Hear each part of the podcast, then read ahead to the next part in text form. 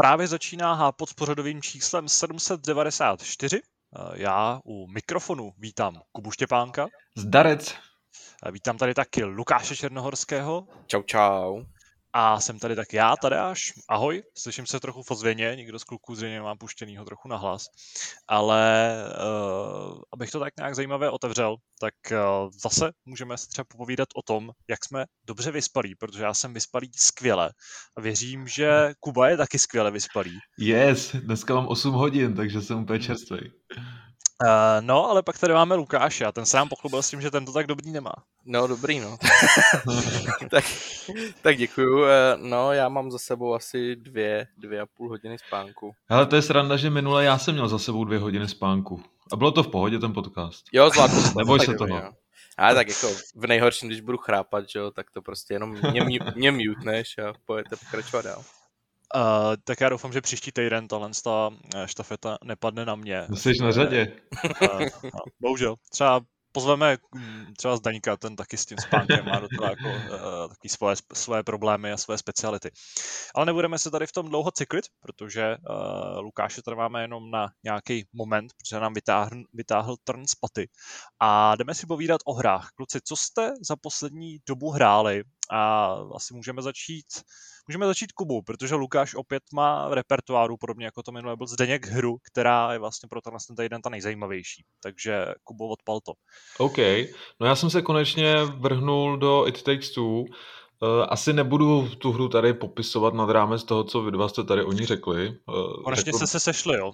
Konečně jsme se sešli přesně a musím říct, že to bylo velmi příjemné setkání, že z toho mám nakonec obrovskou radost. Největší radost mi asi dělá ta kniha doktora Hakima, eh, kterou dokonce daboval Josef Ferres, takže ten, ten se tam vyřádil, tak tam, tam je to velká sranda vždycky, když se objeví na scéně. A líbí se mi, jak je to celý takový praštěný, jo? že tam máš veverky, které jsou nadšený do palných zbraní a rozstřílejí úplně všechno, co se hne. Pak tam jsou ty vosy, že jo, a všechny tady ty věci. Tak je to, je to takový vtipný, takový ulítlý úplně ve stylu právě Fereze, když si vzpomeneme na jeho výstupy, který, který dělal na herních akcích, tak v tomhle stylu právě dělá tu svoji hru, takže, takže v tomhle je mi to hodně sympatický a, a těším se, až se, až se vrátíme do toho. No. Máme za sebou tak dvě hodinky a myslím, že jsme tak ve čtvrtině hry, možná, to mi možná řekneš ty teda, že jste říkali, že jste tam nechali tak 15 hodin? Mm, pokud máte za sebou dvě hodinky, říkal si. No, já jsem totiž našel, našel no, průchody na net. Není ani zdaleka čtvrtina teda, jo, ale... já jsem právě našel průchody na netu a tam tam jsem eh, objevil, že to lidi zvládali klidně za 8 hodin projít. Tak možná, že jste se hodně flákali s Davidem, nevím, jestli... Uh, Kubo, to ti řeknu rovnou, na tohle nekoukej. Jo. Já, já, já, když jsem se, já, když jsem se tehdy zasek jako u Oriho, tak jsem, si, jsem se podíval na YouTube návod a říkám si, jo, dobrý, já už jsem prostě za půlkou to dám. No, jako poslední jako hodiny mi trvaly jako asi 10 hodin. Já, já, teda, já teda musím říct, ale že, že ten náš průchod odpovídá zatím. Jo? Možná, že jo. se do budoucna hodně zasekneme, to je možný, že tam budou nějaký těžší pasáže, ale ten začátek zatím eh, jedeme jako nůž máslem, takže, takže zatím v pohodě. No. Ale těžší pasáže si tam přijdou, ale není to jako nic, na čem by se zasek na nějaký dlouhý desítky minut. Je tam prostě jedna konkrétní pasáž z disco koulí, kterou jsme opakovali jako hodněkrát, ale that's it ale možná tam tím jako důležitým faktorem je třeba to, jak moc se věnuješ těm věcem kolem, jo? jestli třeba děláš nebo hledáš aktivně a děláš všechny ty minihry, které prostě pro ty dva hráče tam jsou. Jasně. No. A e, my jsme tam takhle třeba strávili dost času v nějaké jako místnosti, já to jako nechci prozrazovat vlastně, co jsme tam, co jsme tam jako našli, protože to bylo super, ale prostě dorazíš do lázní, nebudu nějak jako specifikovat, co to znamená, a tam jsme taky strávili nějaký čas tím, že jsme prostě jen proskoumávali, co ta hra jako má nabídce, i když to vůbec není nic, co by ti jako posunulo v příběhu. Takže Možná to jde proběhnout za 8 hodin, když ignoruješ všechno tohle, ale myslím, že jsme jako se nějak necourali. Už jenom proto, že jsme to jako recenzovali a potřebovali jsme to nějak co nejrychleji uh, hmm. prolítnout a uh, myslím, že to jako, že tam to těch um, nějakých 12-14 hodin zabralo, takže bych tou pět čtvrtinou si jako rozhodně nebyl jistý. OK, OK.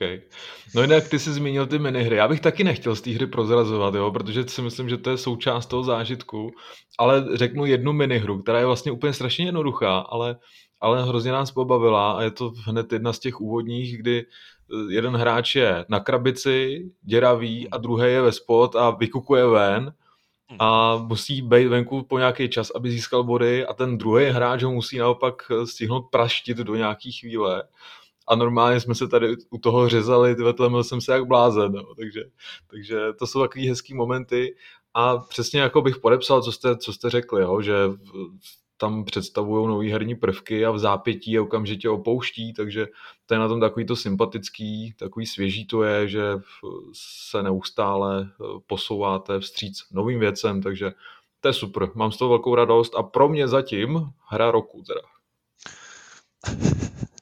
No, myslím, že nejseš úplně sám, ale tenhle ten rok je takový jako specifický v tomhle ohledu. Uh, máš ještě něco? Co jsi, co jsi hrál? Uh, zkoušel jsem Residenta uh, demo, ale to asi teď předám slovo klidně vám uh, a navážu potom, až, až o tom začne mluvit Lukáš. Možná k tomu budu mít nějaký připomínky, tak se o tom pak pokecáme. No, vy jste to trošičku zaobalili, jako že bych o tom chtěl strašně moc mluvit a já jsem si říkal, že to jako schovám jako až po dohrání do příštího podcastu. No. Ne, to přece jako, teď nějaký, je to aktuální. Nějaký ten first feeling určitě z toho máš. first feeling z toho určitě mám, jako nedočkavě jsem se musel do jedné vesničky podívat. Uh, já tě ještě teda přeruším, ať si to necháme klidně jako na tu, na tu, na to závěrečný, závěrečný část toho, toho tématu. Uh, já to jenom rychle vypálím, co já jsem hrál, protože já jsem vlastně taky jako hrál docela zajímavou novinku. Minule jsem tady mluvil o tom, že jsem v ruce třímal obal od New Pokémon Snap, Uh, což je hra, se kterou jsem pak trávil celý víkend a i pondělí, tuším i úterý. A vlastně původní Pokémon Snap vyšel v roce 99, takže je stejně starý jako já, což je asi zajímavý fakt, který ale nějak moc nesouvisí s tou recenzí. Ale vždycky mi přišlo hrozně zvláštní, že ta hra je jako kultovní, protože jsem moc nechápal, co je tak zajímavého na tom, že jako fotíš prostě Pokémony, ještě jako lítáš po nějaký eh, předem definovaný cestě a děláš pořád to samý. A pak jsem si vlastně uvědomil, že to byla jedna z prvních příležitostí, jak vidět Pokémony ve 3D, v nějakém jako jejich chování speciálním, zajímavým, eh, přirozeným. A ve výsledku je vlastně až jako podiv, s podivem, že další díl vyšel až po 22 letech. Ale, pardon, New Pokémon Step, eh, do New Pokémon Step jsem se pustil, eh, začal jsem objevovat jeho svět a vlastně mě to docela chytlo, protože stejně jako v té původní hře, tak tvým cílem je fotit Pokémony v nějakých jako jejich přirozených prostředí. V té hře je asi, já nevím kolik, zhruba desítka nějakých lokací, nějakých jako tras, skrz který projíždíš. Některý z nich se jako jenom variujou, prostě je tam třeba park, který pak vidíš ve tmě, to samé je tam džungle, kterou pak vidíš v noci ale podíváš se třeba i pod morskou hladinu, podíváš se na pláž, do vulkánu, eh, na nějaký zasněžený hory, eh, do nějakého takového jako snového lesa a tam prostě fotíš místní, místní eh, faunu, pokémoní a uh, klíčem nebo to, tou pointou je to, že uh, každýho Pokémona musíš vyfotit čtyřikrát, uh, respektive musíš získat čtyři fotky, které jsou hodnocený různým množstvím hvězdiček.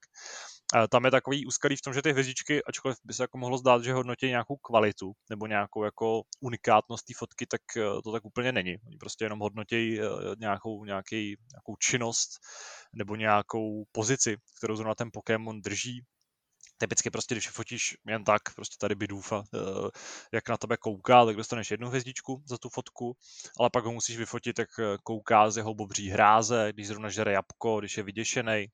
A tímhle způsobem všech, tuším, že jich tam je 214 těch kousků, těch Pokémonů, tak eh, musíš vyfotit ve čtyřech různých pozicích, s tím, že samozřejmě jako jednu fotku můžeš odevzdat jenom při jednom průchodu tou danou lokací. A pak je tam celkem komplexní systém hodnocení těch fotek, kde záleží na tom, jaký máš pozadí, e, jak moc velký ten Pokémon v tom záběru je, e, jestli se na tebe kouká zrovna, jestli dělá něco zajímavého, jestli třeba v pozadí nestojí další Pokémoni a ještě jaký oni mají pózy a jak oni se tvářejí. A v tomhle ohledu prostě ta hra jako mimořádně robustní i když by se mohlo zdát, že to je prostě hříčka pro děti, což eh, je pravda, protože když jsem to vlastně i psal do recenze, že pokud hledáte hry pro děti, tak čas od času vás Nintendo umí trochu vypít s tím, že ty hry jsou vlastně docela, docela náročný, nebo jsou jako složitý na to, aby je hrálo dítě. A New Pokémon Snap, výjima toho, že teda jako nemá českou lokalizaci, což je tak jako jediná škoda, tak tím, že vlastně jako nemá obtížnost, protože jako nemůžeš prohrát. Samozřejmě můžeš vyhrát, můžeš si odemykat si nový lokace a někdy je to jako trochu složitější. A musíš trochu pochopit, co vlastně po tobě ta hra chce, abys vyfotil ale v tom svém základu jde jenom o to, že koukáš na Pokémony a cvakáš, což uh, podle mě pro děti je naprosto ideální. Z hlediska grafiky prostě vypadá ta hra moc dobře na Switchi, někdy je trochu kostrbatá, bohužel jako nemá žádný vyhlazování hrán a někdy textury jsou taky trošku rozmazaný, ale to se asi dá jako překousnout, protože prostě pořád mluvíme o Switchi a ne o PlayStationu 5 nebo Xboxu Series X. A ty potvůrky, co tam běhají, jsou prostě strašně rostomilí, usmívají se na tebe, tancujou, mávají ti, jsou hezky rozanimovaný. Uh, tam běhá tam Pikachu, že jo, klasicky. Běhají tam i vlastně ty Pokémoni z těch nových generací, které já tolik neznám, ale takový jako Pik Pik, což je vlastně datel Pokémoní, tak uh, ten mi docela přirost k srdci. A jsou tam i takový ty rostobilý příšerky, který prostě máte rádi. A v tomhle ohledu myslím, že New Pokémon Snap je dost jako zajímavým titulem především pro fanoušky Pokémonů. Myslím, že pokud jako nemáte rádi Pokémony, tak pro vás ta hra absolutně nemá jako žádný význam, žádný, žádný potenciál vás zaujmout, protože opravdu jako z té hratelnostní stránky uh, je to pořád hodně postavený na těch příšerkách fiktivních, který prostě musíte mít rádi a musíte k ním mít nějaký vztah. Ale pokud ho máte, a pokud máte třeba děti a společně jako s Pokémonama máte nějaký dobrý vztah, tak myslím, že New Pokémon Snap je naprosto jako nutná, nutná hra, kterou se musíte, musíte pořídit. Nabízí i nějaký příběhový režim, eh, proskoumáte prostě ten nový ostrov, eh, funguje tam i nějaká mytologie, kterou tady nebudu nějak rozebírat, a která souvisí s jakýma zářícíma koulema, ale eh, v tom ohledu myslím, že prostě je to jako fajn záležitost, která navíc podporuje i docela chytře pohybový ovládání, takže vy vlastně můžete používat třeba můj Switch Lite jsem používal jako foťák, vyloženě. I když, když sedíte někde na gauči, tak samozřejmě je jednodušší používat analogové páčky. Uh, to byl, byl New Pokémon Snap. Krom toho jsem ještě trávil dost času s, s MLB The Show. Je mi trochu líto, že místo Lukáše, teda místo Míry se tady dneska ukázal Lukáš, respektive je mi líto, no, že se tady... Děkuju, no.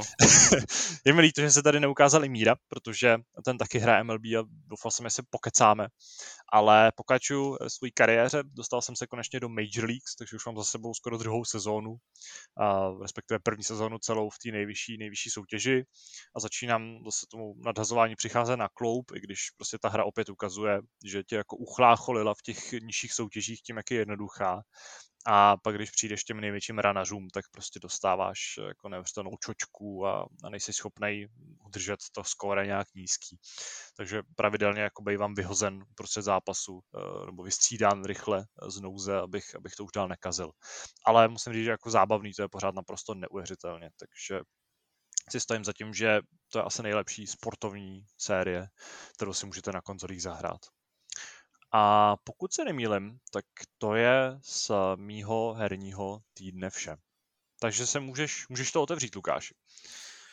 Pověz no, nám o tom výletu do Rumunska. no, já jako, já nechci, aby to znělo, že si, jako, že jsem z toho zklamaný, nebo že si stěžuju, jo, i když vlastně možná to tak jako bude znít, ale moje úplně první dojmy nejsou úplně takový, jako bych si prostě představoval u hry, na kterou se strašně moc těším. Protože já jsem odehrál i ty dvě dema předtím samozřejmě, jen co jako byly. A jako měl bych k tomu pár výčitek. Ta hra vypadá skvěle, všechno se to skvěle hejbe, ale ta hra prostě postrádá takovou, takovou jako ten feeling, takovou atmosféru, takový to, takový to, co bylo děsivý v těch předchozích dílech, jo, protože já si pamatuju, že když jsem hrál sedmičku, tak ten úvod, kdy vejdeš do toho baráku, tak je prostě úplně famózní, jo, nikde nic není, ale všechno vrže, praská a ty vlastně hledáš tam eh, tu svoji manželku nebo přítelkyni a nikdo tam v tom baráku není, jo, ale všechno je to tak jako hnusný, podezřelý a ta atmosféra byla úplně vynikající, jo, dokud prostě se tam neobjeví vlastně celá ta rodina a už to nenabere takový ten akčnější spát, tak vlastně do té doby to má úplně úžasnou hororovou atmosféru. A to ten Resident 8 prostě, prostě postrádá, prostě to tam není. Jo. Eh, bez toho, aniž bych jako prozrazoval nějak ten začátek, tak vlastně říkáš, že jo, výlet do Rumunska, ono to tak jako skutečně vypadá taková hezká zapadlá vesnička, potkáváš eh, první obyvatele a je ti jasný, že to jako úplně dovolená nebude, že jo. Tyjo, na mě to ale docela působí hezky. Já se musím teda přiznat, že i když eh, z toho cítím, že to není tak strašidelný a, a v, vnímám ten ústupek ze strany vývojářů, že možná chtějí oslovit trošku širší publikum, a i ty strašné. Mimochodem dneska, dneska přiznali přímo, že eh, tuším, že ta hra jako má být méně strašidelná, jo. protože byl, byl průchod sedmičku až moc stresující pro hráče. Jo, takže, takže, to není, takže to není jenom můj pocit, no, dobrý. No, no. Tak no. Já jsem já... z toho trošku teda jako rozhozený a zklamaný, protože na mě jako to z těch trailerů původně působilo, eh, že budu potřebovat jako dvoje plíny u toho a že budu pravidelně odbíhat a to se prostě nestává, no. Těžko říct, no, tak pro mě je to velký plus, pro tebe zase takový mínus, no. Oni se asi nemůžou zavděčit každému, tak, tak doufám, že, že třeba dojdeš k nějakým momentům, který tě potěší v tomhle směru, no. No, jinak... Třeba to, bude, třeba to bude v opačném gardu, než, byl, eh, než byla sedmička, že jo? Protože ta, pokud vím, tak na začátku byla správně strašidelná, ale ke konci se ta hra zvrhla v takové jako trošku, Akční. trošku jako jiný žánr, no. No, to, já, to je vlastně druhá věc, který se trošku bojím, zatím, zatím je to takový na mezi, ale jako trošku se bojím, že to bude čím dál akčnější a to já prostě jako nechci, no, protože to kvůli tomu jsem tu sedmičku vlastně ve výsledku, jako já ji považuji za skvělý díl a strašně se mi líbila. Kdybych ji hodnotil, tak ji budu hodnotit vysoko, ale z toho konce jsem byl taky trošku jako zklamaný, že jakoby ta první třetina hry v tom baráku je prostě úplně famózní. Jo, a pak to právě zkouzne do takového akčního žánru. A myslím, že už jsem o tom i s váma v Hápodu mluvil, že jsem to nějak před několika měsíci vlastně zahrál znova. No, uh, jinak jsem jako překvapený, jak, nebo překvapený, jsem potěšený, jak, jak hezky to vypadá, jak je to i nadabovaný, jak je to všechno rozpohybovaný. Vypadá to fakt jako dobře. I ten hudební podkres se mi líbí, nebudu říkat, že ne. No a co bych vám k tomu ještě pověděl, no, jako upřímně jsem, jsem byl zase zaskočený takovýma těma pasážema, kdy jako máš utíkat, respektive ta hra ti to jako trošičku jako naznačuje, že máš jako utíkat, že se nemáš prát, ale já prostě jsem se jako chtěl prát, chtěl, vytáhnul jsem tu pistoli na tu obludu dotyčnou a vyplejtoval jsem zásobník a stejně jsem umřel nahrával pozici, no, takže jsem si říkal, dobře, tak já příště budu utíkat, no. Ty to se mi zdá, že, že ty nepřátelé jsou docela tuhý, veď? že do jsou, nich no. vy, vystřílíš celý zásobník a oni pořád jdou no. na tebe. Takže to jsem, jako, to jsem zase rád, že jako v tomhle ohledu je to taková trošičku, dohrál remake dvojky, tak si to možná jako pamatuje, že tam, když vyjdeš na tu stanici, tak vlastně taky vystřílíš zásobník do zombíka a on se furt tobě jako sune jo, že to prostě není jen tak jako jednoduchý je prostě podpravit jednou ranou, což jako mně se líbí. A určitě, co bych ještě chtěl zmínit, tak se mi líbí hádanky. Jo, mhm. vlastně když jsem to včera, včera rozehrál, tak mám za sebou, nevím, asi zhruba 4-5 hodinek, takže jsem jako potěšený těma puzzla, puzzlama, protože si myslím, že třeba v tom remakeu trojky tam chyběly úplně, a i v té sedmice jich jako nebylo za stolik, zase, zase byly jako kumulovaný na tu první třetinu hry a pak vlastně nebyly. Takže jsem rád, že tady se to jako tak nějak jako drží, protože mi to přijde jako jeden z těch benchmarků celé té série. Takový ty jako puzzlíky, že někde něco sbíráš, někde musíš něco otočit a něco doplnit do té skládajky, mozaiky a to se mi prostě líbí, no. Mě vlastně na té hře nejvíc fascinují uh, animace obličejů, který jsem Ty jsou skvělý, no. Ty to je úplně neskutečný. To, to je úplně se parádní. se jako posouváme zase o něco dál, jo, že, že mě to fakt milé překvapilo. Co říkáš na setkání s Lady, s paní zámku? No, jako, ne, ne, jako nepatřím k těm, který by, jako oni jsou strašně vtipný komentáře. Já když si koukám na nějaký trailer, nebo ne, už jsem koukal někdy před těma 14 dnama na nějaký první průchody těch 15 minut, 30 minut, hodinu, tak ty komentáře pod tím jsou strašně vtipný, jo, těch lidí, co dokážou jako vymyslet, jak na to reagovat, ale já nepatřím zrovna k těm, který, který by obdivovali takhle vysokou ženskou, takhle plnou ženskou A já jsem spíš z toho měl takový, jako, takový respekt. Plnou ženskou. No, už, už si viděl její, jejího lemroucha aspoň. Je, jejího lemroucha už mi ukázala, no. Jako nebyl jsem, nebyl jsem z toho úplně jako ve svý kůži, se přiznám. No. Na, navíc i to setkání jako první s těma jejíma dcerama jako taky, že jo, probíhá tak jako, že já jsem si říkal, no, tak jako asi, asi bych jako vzal kr- k- kramle a kdybych jako nehledal svoji dceru, tak jako asi, asi bych jako hned si vzal pár švestek a utíkal, no. Protože co si budeme povídat, no. Není, není to příjemný místo na dovolenou, i když eh, jako mě, mě, ten, mě ta, atos, jako ta, i ta atmosféra, tohleto zasazení mě je strašně příjemný, hodně mi to připomíná čtvrtý díl, ale obecně. Tak jako, je to ta to... Jižní Evropa, no, což prostě jo, má to, to svou atmosféru. No, jako i tu, i tu uh, já jsem se možná nevyjádřil na začátku dobře, jako že mi ta atmosféra nesedí, to ne jako ono obecně téma upírů a velkých hradů a zámků, jako mě to je strašně blízký a téma vlkodlaků, já, já to mám strašně rád, takže jsem se proto na to těšil. Možná, jestli jsem to právě s tím hypem trošku nepřepálil, si myslím, no. Ale to už prostě, to už prostě u, u těch pokračování značek eh, prostě bejvá, no, co si budeme povídat. A jak je na tom chrem craftovací systém? Protože mě, já jsem o Residentu toho moc jako neviděl, protože mě ta série obecně není moc blízká, ale když jsem psal o možnostech uh, nějakého získávání surovin, nebo jak to lze nazvat, tak mě zaujalo, že v té hře můžeš jako střílet slepice, kozy, ryby a, a získávat z nich nějaké jako suroviny, které pak můžeš uh, směnit za, za nějaký jako důležitý, uh, důležitý uh, vylepšení ale přijde mi, že často v těch hrách tyhle, ty, jako, tyhle ty prostě systémy ale... jsou tak jako naroubovaný, aby tam byly, ale ve výsledku moc jako nehrajou. Ne, je, funguje to na, úplně na stejném principu jako ta sedmička nebo ten remake dvojky. Není to jako, najdeš dvě bylinky, spojíš je v jednu hmm. a je to taková ta klasika. Taky jeden z těch benchmarků té série, že prostě se léčíš bylinkama a Ethan si vlastně polejvá tu ruku, že jo. Hmm, Tím takže nelovíš kozy, jo, zatím. Jo. No, zatím ne, no. Teda jako pokud se bavíme o těch čtyřnohých kozách, no.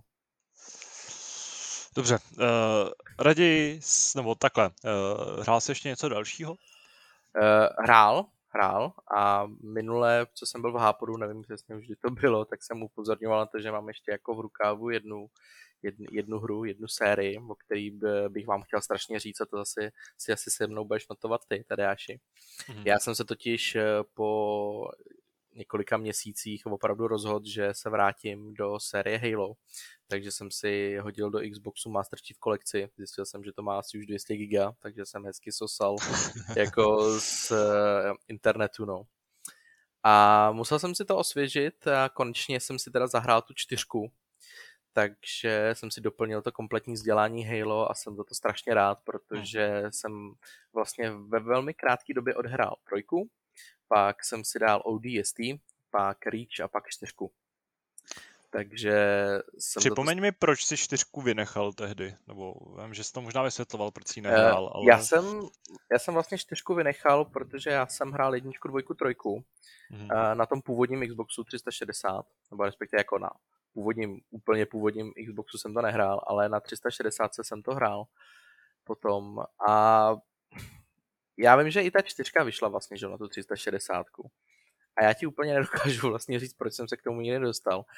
A asi ve mně před těma rokama jako hlodalo to, že eh, Bungie udělalo Reach, tím to završilo, odešlo, byla to jejich skvělá labutí píseň. A já jsem se pak k tomu nedostal, protože já, hmm. já nevím, jestli jsem si prostě vyhlížel tu novou generaci, kterou jsem si koupil až velmi zpětně, eh, to, ten Xbox One. A pak jsem vlastně se dostal jenom k té pětce, protože to bylo úplně famózní a strašně jsem to chtěl hrát. Jeden z těch jako, jeden z těch tahounů Xboxu, Xboxu One. A prostě tu čtyřku na ní se nedostalo, no. Takže já jsem si, i když jsem si pořídil tu Master Chief kolekci, tak jsem to tam ty remakey prvních dvou her jako odehrál docela rychle, že jsem si to koupil a hned jsem se do toho ponořil. Ale pak jsem se už k tomu jako nevrátil, no. Takže jsem si teď konečně mohl, eh, jsem se mohl dozdělat tou čtyřkou. A jako k trojce musím říct, že to je prostě famózní hra, že ta trojka má tak luxusní atmosféru, je to hmm. podle mě úžasný zakončení série a i kdyby potom další Halo nevznikly, což, což jako si sám protiřečím, tak eh, já už bych byl spokojený s tou sérií, protože ta trojka prostě to opravdu uzavřela naprosto skvěle a famózně a já jsem si po těch letech eh, zahrál trojku a zjistil jsem, že to je furt jedna z nejlepších her, co jsem kdy hrál. Jo, podle mě trojka je nejlepší Halo, teda, za mě. Mm, dobře. Ale jo, to je jako Uh, s tím nemám jako problém, s tím, s tím názorem. Takže. No a naopak jsem se zase utvrdil v tom, že jako ODST je absolutně nejhorší Halo a nechápu, jako, že jsem že jsem v tom zase musel utopit několik uh, hodin, asi sedm nebo osm, ten průchod hmm. trvá. A zase jsem se utvrdil v tom, že vlastně to ODST je naprosto zbytečný a že kdyby se to nemenovalo Halo, tak prostě o to ani nezavadím a vůbec mě to zajímat nebude. No. Že ten, ten, víc, on, co ten... Ono to jako pokládá nějaký ty základy, nějaký TT, že jo, tomu jako příběhovému rámci a je to takový trošku prostě je to úplně jako jiný, má to jinou atmosféru, jiný, jinou dynamiku ta hra a to, to je jako zajímavý na tom. Jo, ale to, měla, to, to měl vlastně i ten Reach, ale to ODS tým je prostě přijde, že to je naprosto tím systémem těch misí naprosto debilní. Že ty jsi prostě prsknutý do nějakého města, ty pobíháš po tom městě a získáváš tam... Nový, prostě... nový Mombasy, to není tak nějaký město, že? No dobře, no, tak... Uh, ale vlastně tam získáváš jako ty artefakty, vlastně ty jako věci, nebo jako se hraješ na detektiva, snaží se přijít na to, co se tam stalo, že se probouzíš jako no-name, jako voják, který, že nebo v rámci toho ODST a snažíš se jako po několika hodinách jako dopátrat těch svých kamarádů. A mně se dokonce na tom Xboxu One jako povedlo některými se opakovat. Já nechápu, jak se mi to povedlo, ale já jsem našel nějakou věc, třeba tu helmu, je to jeden z těch prvních jako věcí, co najdeš. Hmm. Zapne se ti mise, ty ji dohraj za nějakých 10-15 minut. A pak jsem pokračoval dál, ale ten otazníček mi na té mapě zůstal a nechápu jako proč. Takže jsem tu hmm. misi musel odehrát celou znova. Jo, takže proto ti říkám, je to naprosto debilní systém, že ty vlastně pobíháš po městě a hledáš prostě artefakty, věci, co se jako staly a pak musíš odehrát nějakých 10-15 minut hry. A pak zase pobíháš po městě a zase jako hraj za někoho jiného. A já nechápu, proč eh, jsem byl nucený jako dvě mise opakovat úplně znova a úplně mi to iritovalo. Chtěl jsem to vyhodit, zahodit, ale prostě srdce mých achieve pointů mi to nedovolilo, takže jsem to musel dohrát úplně celý, aby moje OCD prostě bylo úplně v pořádku s tím, že jako to mám dohraný a svítí tam 10 z 10. No a Halo Reach je teda naprosto jako taky famózní hra, zase jsem se v tom utvrdil, že to je opravdu labutí píseň, vlastně Bungie, protože nevím, jaký ty zrovna máš názor na Reach, ale podle mě ta atmosféra je vynikající od začátku do konce. Je to jeden z nejemotivnějších příběhů, co jsem jako kdy ve hrách viděl z hlediska těch emocí a toho příběhu je to super. Mě na Reachi spíš nebavila, mě tam hrozně iritovala ta jedna mise s tím s pelikánem, jak tam lítáš po těch, eh, po těch mrakodrapech, to je příšerná. Ale jinak eh, jako souhlasím s tím, že pro mě prostě každý Halo má něco do sebe a líbí se mi, jak jsou ty hry jako odlišný. Jak i v rámci ODST. Tý, ne, i to, to mám prostě rád, jako v rámci, jak v rámci té základní jako pentalogie těch prvních pěti dílů, jako z těch velkých, tak i těch dvou spin-offů, prostě každý ten díl je jako hrozně charakteristický. A ty hry prostě nevypadají, jako kdyby byly podle nějakého mustru v nějaký jedné sérii, protože se prostě hrozně To je mění. pravda, no. A to mi přijde naprosto úžasný na té sérii. Jo, jako za mě Reach je opravdu skvělou hrou a myslím si, že i ten, kdo jako Halo nikdy nehrál nebo jako k tomu nemá žádný vztah, tak ten Reach je prostě úplně famózní střílečkou a já jsem strašně rád, že to konečně přidali do toho Master Collection, že když hmm. před lety to vyšlo tak, a nebylo to tam, tak jsem byl z toho jako zklamaný. Protože jsem si říkal, jako červen nějaký ODST, to je úplně k ničemu, ale právě ten Reach, proč tam není ten Reach a měl by tam být. Že jsem rád, že ta kolekce už je konečně kompletní a strašně jsem si to užil. Musím říct, že jsem si to strašně užil a když jsem se právě ponořil do té čtyřky a tu čtyřku jsem si teda zahrál poprvé, tak uh, i z té čtyřky jsem vlastně jako uh, víceméně spokojený. Sice mi to přišlo místama trošku, že to drkotá, že si ty tvůrci nejsou úplně, nejsou úplně, za mě, za mě ta pětka mnohem jako lepší, že v té čtyřce mi přišlo, že se tak, jako, tak nějak jako otrkávali a ještě jako úplně nevěděli, kam ten příběh chtějí směřovat. Ale potom už v té pětce to hezky naklepli a Ježíš Maria se prostě tak strašně těším na to Infinite, prostě dejte už mi to Infinite a ať je to tak skvělý jako všechny ostatní Halo a já teď mám úplně chuť si to zahrát úplně zase od začátku. Já jsem dohrál čtyřku, běžely závěreční titulky a říkal jsem si, no a teď jako co? Teď jako co mám hrát? Zase si zahrál, zase si můžu zahrát pětku, ale já bych to zahrál zase úplně od, od jednička, zase úplně celý. Uh, eh, ODST bych teda vynechal, ale jako i přes ten Reach a zahrál bych to prostě celý, zahrál bych si Halo Wars znova, zase a hmm. znova a... Ještě Halo Spartan Assault, co je jako super mobilní. Jo, na, na mobilu, jo, jo. No, no tak to, to, jsem teda nehrál, no. Ale... No, buď rád, on jsem přišel. Horší než ODST, říkáš? Mnohokrát. Mnohokrát, jo. Mhm. No, takže já jsem za to strašně rád, že to konečně je kompletní a strašně jsem si to užil a kdyby prostě letos nemělo už nic víc, tak já teda jako jsem trošku, to říkám jako kacíř, že jo, protože jako Resident Evil už je konečně na světě a je doma, ale kdyby už prostě nemělo nic jiného vít letos, tak ať aspoň vyjde to Infinite a vyjde to prostě s celou parádou, ať vydají limitovanou konzoli a limitovaný ovladače, já si to všechno koupím a spokojeně si prostě budu brumlat pod tím vánočním stromečkem, že Master Chief je zase doma, tam, kde má být. Mě by zajímalo, kam to všechno dáváš ty věci. Teď jsem zase na Facebooku koukal, že, že jsi pořídil nějakou další sošku. no, tak jako, no, co bych ti povídal, no. Počkej, za chvilku se budete muset přestěhovat kvůli tomu. Budeš mít jednu celou místnost vyhrazenou na všechny sběratelky, na všechny Káťa, konzole. To mi Káťa říká taky. S tím už Káťa vyhrožuje několik let. Ono, ono jde o to, že když jsme byli před několika lety jako u známých, a, tak eh, ty jedou jako mnohem jako větší pecky, jo. ty mají právě přesně jako hotovou místnost pro všechny možné figurky ze Star Wars a tak. A já jsem jako tehdy jako Katě pošeptal, říkám, ty podívej se na to, tolik peněz vyhozených, tolik lapačů prachu, je to, je to úplně zbytečný a vlastně tím zabiješ celou, celou místnost, jako kdyby tam radši byl třeba jako ta, ta postýlka dětská jako čárek, tak to pochopíš, ale takhle jako jsem se prostě chytal za hlavu. No a teď jako můj... můj a to si říkal jenom pro, před Káťou, že jo? Ne, ne, ne, to jsem si fakt... V skutečnosti si říkal to, abych tu postýlku vyhodil z okna, postavil jsem toho Artase, 20 kilovýho. A možná by mohl ležet v té postýlce, že jo, prostě ten...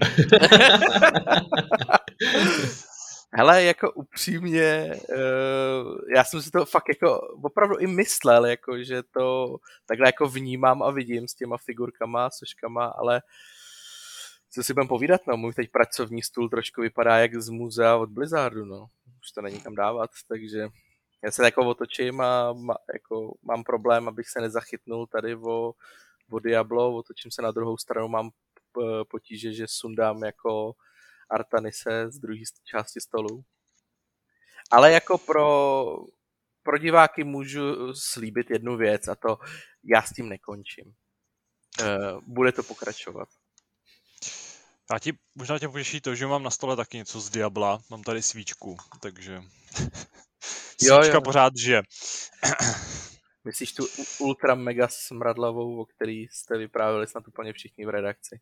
Ano, to je fan, fantastická záležitost. Fantastická záležitost.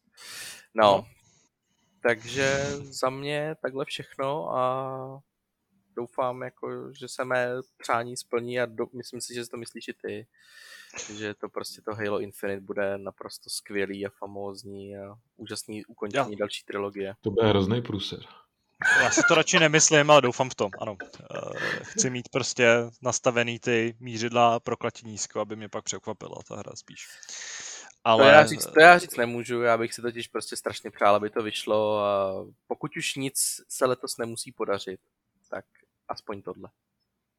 Samozřejmě bych lhal, kdybych říkal, že se na to netěším. A s tím se můžeme přesunout k našemu prvnímu diskuznímu tématu. V našem první tématu se samozřejmě nemůžeme eh, neotřít o eh, kauzu, která v současnosti hýbe herním průmyslem asi nejvíc. Před pár vteřinama to tady Lukáš zhodnotil slovy, no to bude průser a, a možná se s tím jako stotožňuju, protože pokud to nebude průser, tak to minimálně bude docela zajímavý, a bude to rozuzlení asi dost důležitý pro, pro to, jak se bude dál vyvíjet herní průmysl, nebo aspoň ten, co souvisí třeba s mobilníma telefonama.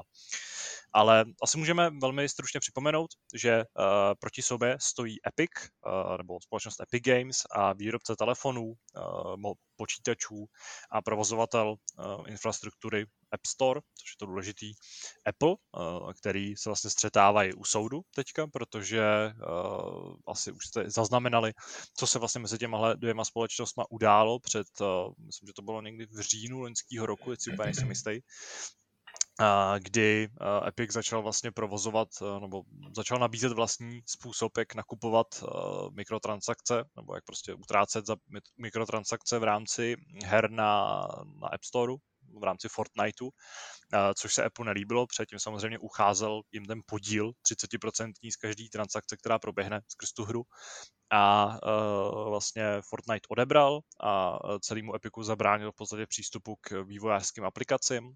Vzniknul takový jako docela obří konflikt, který navíc Epic dost umě rozdmíchává a obrací proti Apple svoje fanoušky.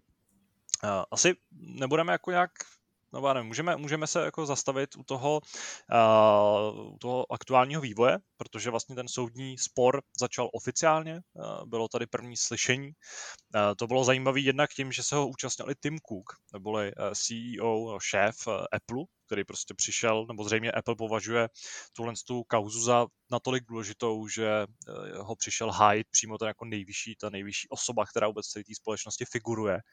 A ta druhá zajímavá věc, která mě to docela pobavila, je ta, že eh, tenhle, tenhle ten proces, nebo tenhle ten, to konkrétní slyšení probíhalo sice živě, ale bylo celý nahrávaný a kdokoliv se k němu mohl připojit a, a poslouchat ho. Nebo jako to byl, to byl vlastně záměr, protože uh, myslím, že tak to jako v Americe funguje, že tam prostě se můžete těch soudních eh, jednání jako účastnit a pozorovat je jako, jako nezúčastněný pozorovatel. Ale bohužel správci toho konkrétního konferenčního hovoru, nejsem si jistý, na který, na který aplikaci to běželo, tak uh, nějak jako pozapom... Ano, to je na Twitch. No asi ne, že jo, muselo to být nějakým Zoomu, protože prostě se nějak nepovedlo mutnout všechny příchozí. A dle, vlastně je škoda, že z tohle neexistují žádný kamerový záznamy, nebo neexistuje z toho záznam, který by byl vidět, protože ten bych fakt jako rád viděl ale dvě, dle svědectví webu The Verge, uh, nebo magazínu The Verge, tak uh, narušilo tohle jednání, minimálně prvních asi 20 minut, nějaká jako zhruba stovka dětí, která tam jako chodila řvát, ať osvobodí Fortnite, jako free Fortnite a, a tady tam padlo i něco jako vraťte nám prosím Fortnite na telefony, pane soudce, a nebo prostě do mikrofonu pouštěli uh, Travise Scotta nějaký jeho, nějaký jeho skladby, což jako zajímavý, zajímavý vývoj. Asi to, eh, nebo předpokládám, že lidi, kteří seděli v té místnosti, a tak to asi moc nepobavilo. Možná tam jako trošku zhutnila atmosféra. Ale uh, vlastně můžeme připomenout, co tohle to může znamenat, protože uh, ty jednotlivé strany sporu mají samozřejmě své nějaké cíle.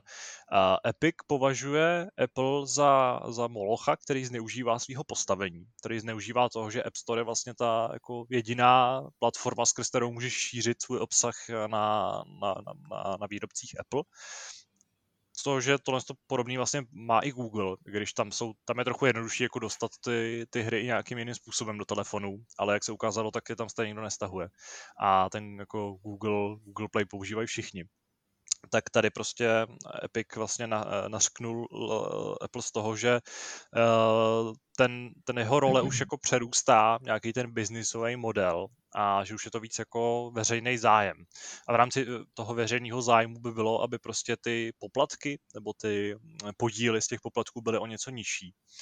A uh, Apple tomu, tomu kontruje tím, že on vlastně vybudoval tu infrastrukturu, uh, že Apple vlastně jako nabízí eh, v podstatě ten, ten prostředek toho, jak dostat tu svoji, jako ten, ten, ten content k těm hráčům, k těm uživatelům, který jsou stovky milionů, kterým prostě Apple už prodal ty telefony a ty, ty tablety. A že tohle z toho, těch 30% je jenom daň za to, že tohle z toho vlastně můžeš užívat. Uh, ještě tam vlastně zajímavý to, že proti Apple teď začíná, začínají brojit i jiné společnosti u Evropské komise, čili ne v Americe, a v Evropě. Proti němu vystoupilo Spotify a vlastně dle všeho, tak eh, proti Apple začínají brojit politici americký a to navíc obou stran názorového spektra, což už začíná být trochu problém, když to vlastně není jenom ten politická otázka, ale zřejmě tam fakt jako dochází k nějakému, k nějakému názorovému hnutí. Uh, nevím, jak se k tomuhle stavíte vy. Vím, že jsme si o tomhle povídali hodně dávno, ale tehdy tady byl snad Honza Modrák, byl tady Radek Raudenský, tuším. Teďka máme to složení malinko odlišný. Já si pořád nemůžu pomoct. Já jako v tomhle konfliktu stojím spíš na straně Apple, který podle mě Uh, má jako právo uh, s těma poplatkama jako nakládat do určitý míry, jak chce. A pořád mi nepřijdou nějak přepálený na to, že ti vlastně ta společnost nabízí platformu, vybudovanou, na který ty vlastně můžeš tu svoji hru šířit zadarmo a dostávat jich jako neuvěřitelným milionům hráčů, který prostě na těch mobilních platformách jsou a navíc ta cílová, cílová jako věková kategorie Fortniteu prostě hraje pře, především na telefonech a na tabletech a v tomhle ohledu uh, mi přijde ta daň jako poměrně, poměrně v pořádku. Jak je to s tou její výší, tam jako by se na tom asi dalo polemizovat, ale pořád mi přijde, že Epic se tady snaží jako hodně, hodně vířit vodu, uh, zároveň popularizovat sám sebe. Je tam pořád jako živý paměti máme ten úplně bizarní trailer, který parodoval tu legendární reklamu Apple a, a v tomhle ohledu spíš prostě stojím na straně Apple. Jakkoliv nejsem jako žádný bezhlavý fanoušek, eh, fanoušek jeho výrobků. Jak jste na tom vy, kluci?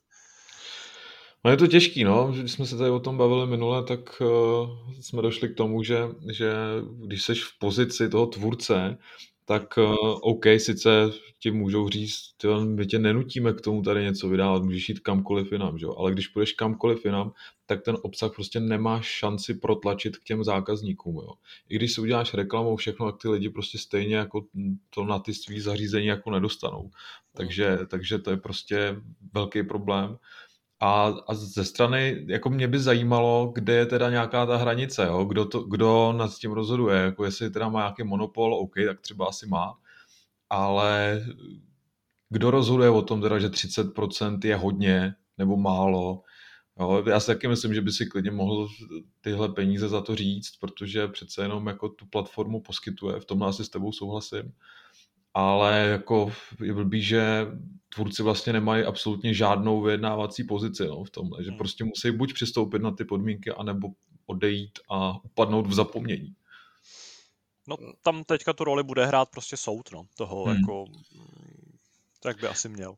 Ale je to vlastně tak, jak říkáte, no, jako přesně, kdo, je, kdo jako může říct, že to je prostě moc nebo málo, je to prostě na něm a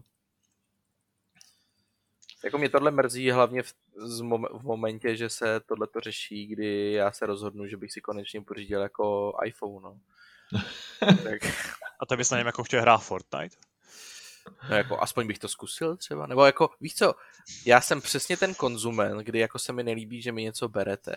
Jo, je, je, je úplně jedno, jestli to já budu hrát nebo ne, ale už, už to, že tam, že tu možnost mít nebudu, hmm. tak jsem prostě z toho jako smutný, že jo. Od, a... teda jako, v životě nenapadlo, že bych si na svůj iPhone instaloval Fort, jako Fortnite a hrál ho, jo, ale asi, asi nejsem v tom ohledu úplně jako relevantní respondent, nebo nejsem ten relevantní názor. Možná můžeme, možná můžeme říct, že v případě toho Fortniteu tam ten problém vznikl kvůli tomu, že že Epic vlastně obešel úplně Apple, že jo, a ty, ty uh, in-game transakce, které tam jsou, tak si posílal přímo na svůj účet, že jo, což se vlastně Apple nelíbilo. No a to uh, prostě nepřijde v pohodě. Víš, jako, že jako, já nevím, jak je to teda právně ošetřený, ale jako když to řekneš tak, jak to, tak jak jsi to řekl, tak mi to prostě nepřijde OK. Víš, jako přesně, že se jim to posílá jako bez jakýhokoliv jako nějaký nějaký, toho, nějaký části, co by se posílala prostě Apple, že jim to všechno jde do kapsy, tak to mi prostě nepřijde OK, hmm. vzhledem k tomu, že prostě Apple je ten poskytovatel. Tak tam byl možná nějaký vtip v tom, že uh, ten, uh, ta částka nebo jako nepřímo tě nutila utrácet jenom u toho Apple, protože, u toho Epiku, protože byla nižší logicky. A asi jako málo kdo by si jako dobrovolně prostě zaplatil, zaplatil víc. Takže tam možná by došlo k nějaký domluvě, že bys mohl podpořit tu nevím, těžko říct, jako jak, to, jak by to v tomhle tom ohledu mohlo fungovat, ale uh, prostě tohle to byla jako evidentně vykalkulovaná vykalkulovaný útok na, na, na, tu, na tu platformu. Na druhou stranu, ano, pokud se něco změní, pokud to prostě donutí, donutí ty velké firmy, zmiňuji opět Google, který v tom jako pořád hraje tak trochu druhý housle, ale taky se ho to dostýká, no, tak pokud je to donutí třeba změnit ten přístup k, k tomu, jak na těch platformách uh, fungují ty, tyhle záležitosti. Ono už tak, že jo, myslím, že uh, Apple trochu malinko pozměnil podmínky pro malý vývojáře, kterým nějakým způsobem zvýhodnil ty, ten, ty jako poplatky nebo prostě tu finanční stránku uh, vydávání na, na App Store. Ale v momentě, kdy spolu válčejí takhle jako dvě obrovské strany, tak tam samozřejmě ten, ten výsledek předem úplně odhadnout nelze. No.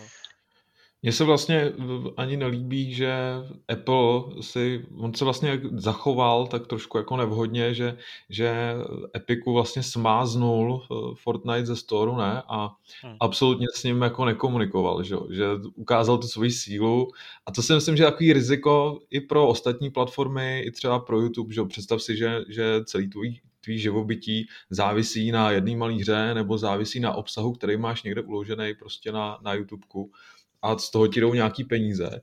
A najednou je to fuč. A najednou je to pryč, najednou k tomu nemáš přístup, hmm. najednou třeba máš nějaký strajky, jak ti smaž, smažou celý kanál a seš úplně nahraný, jo.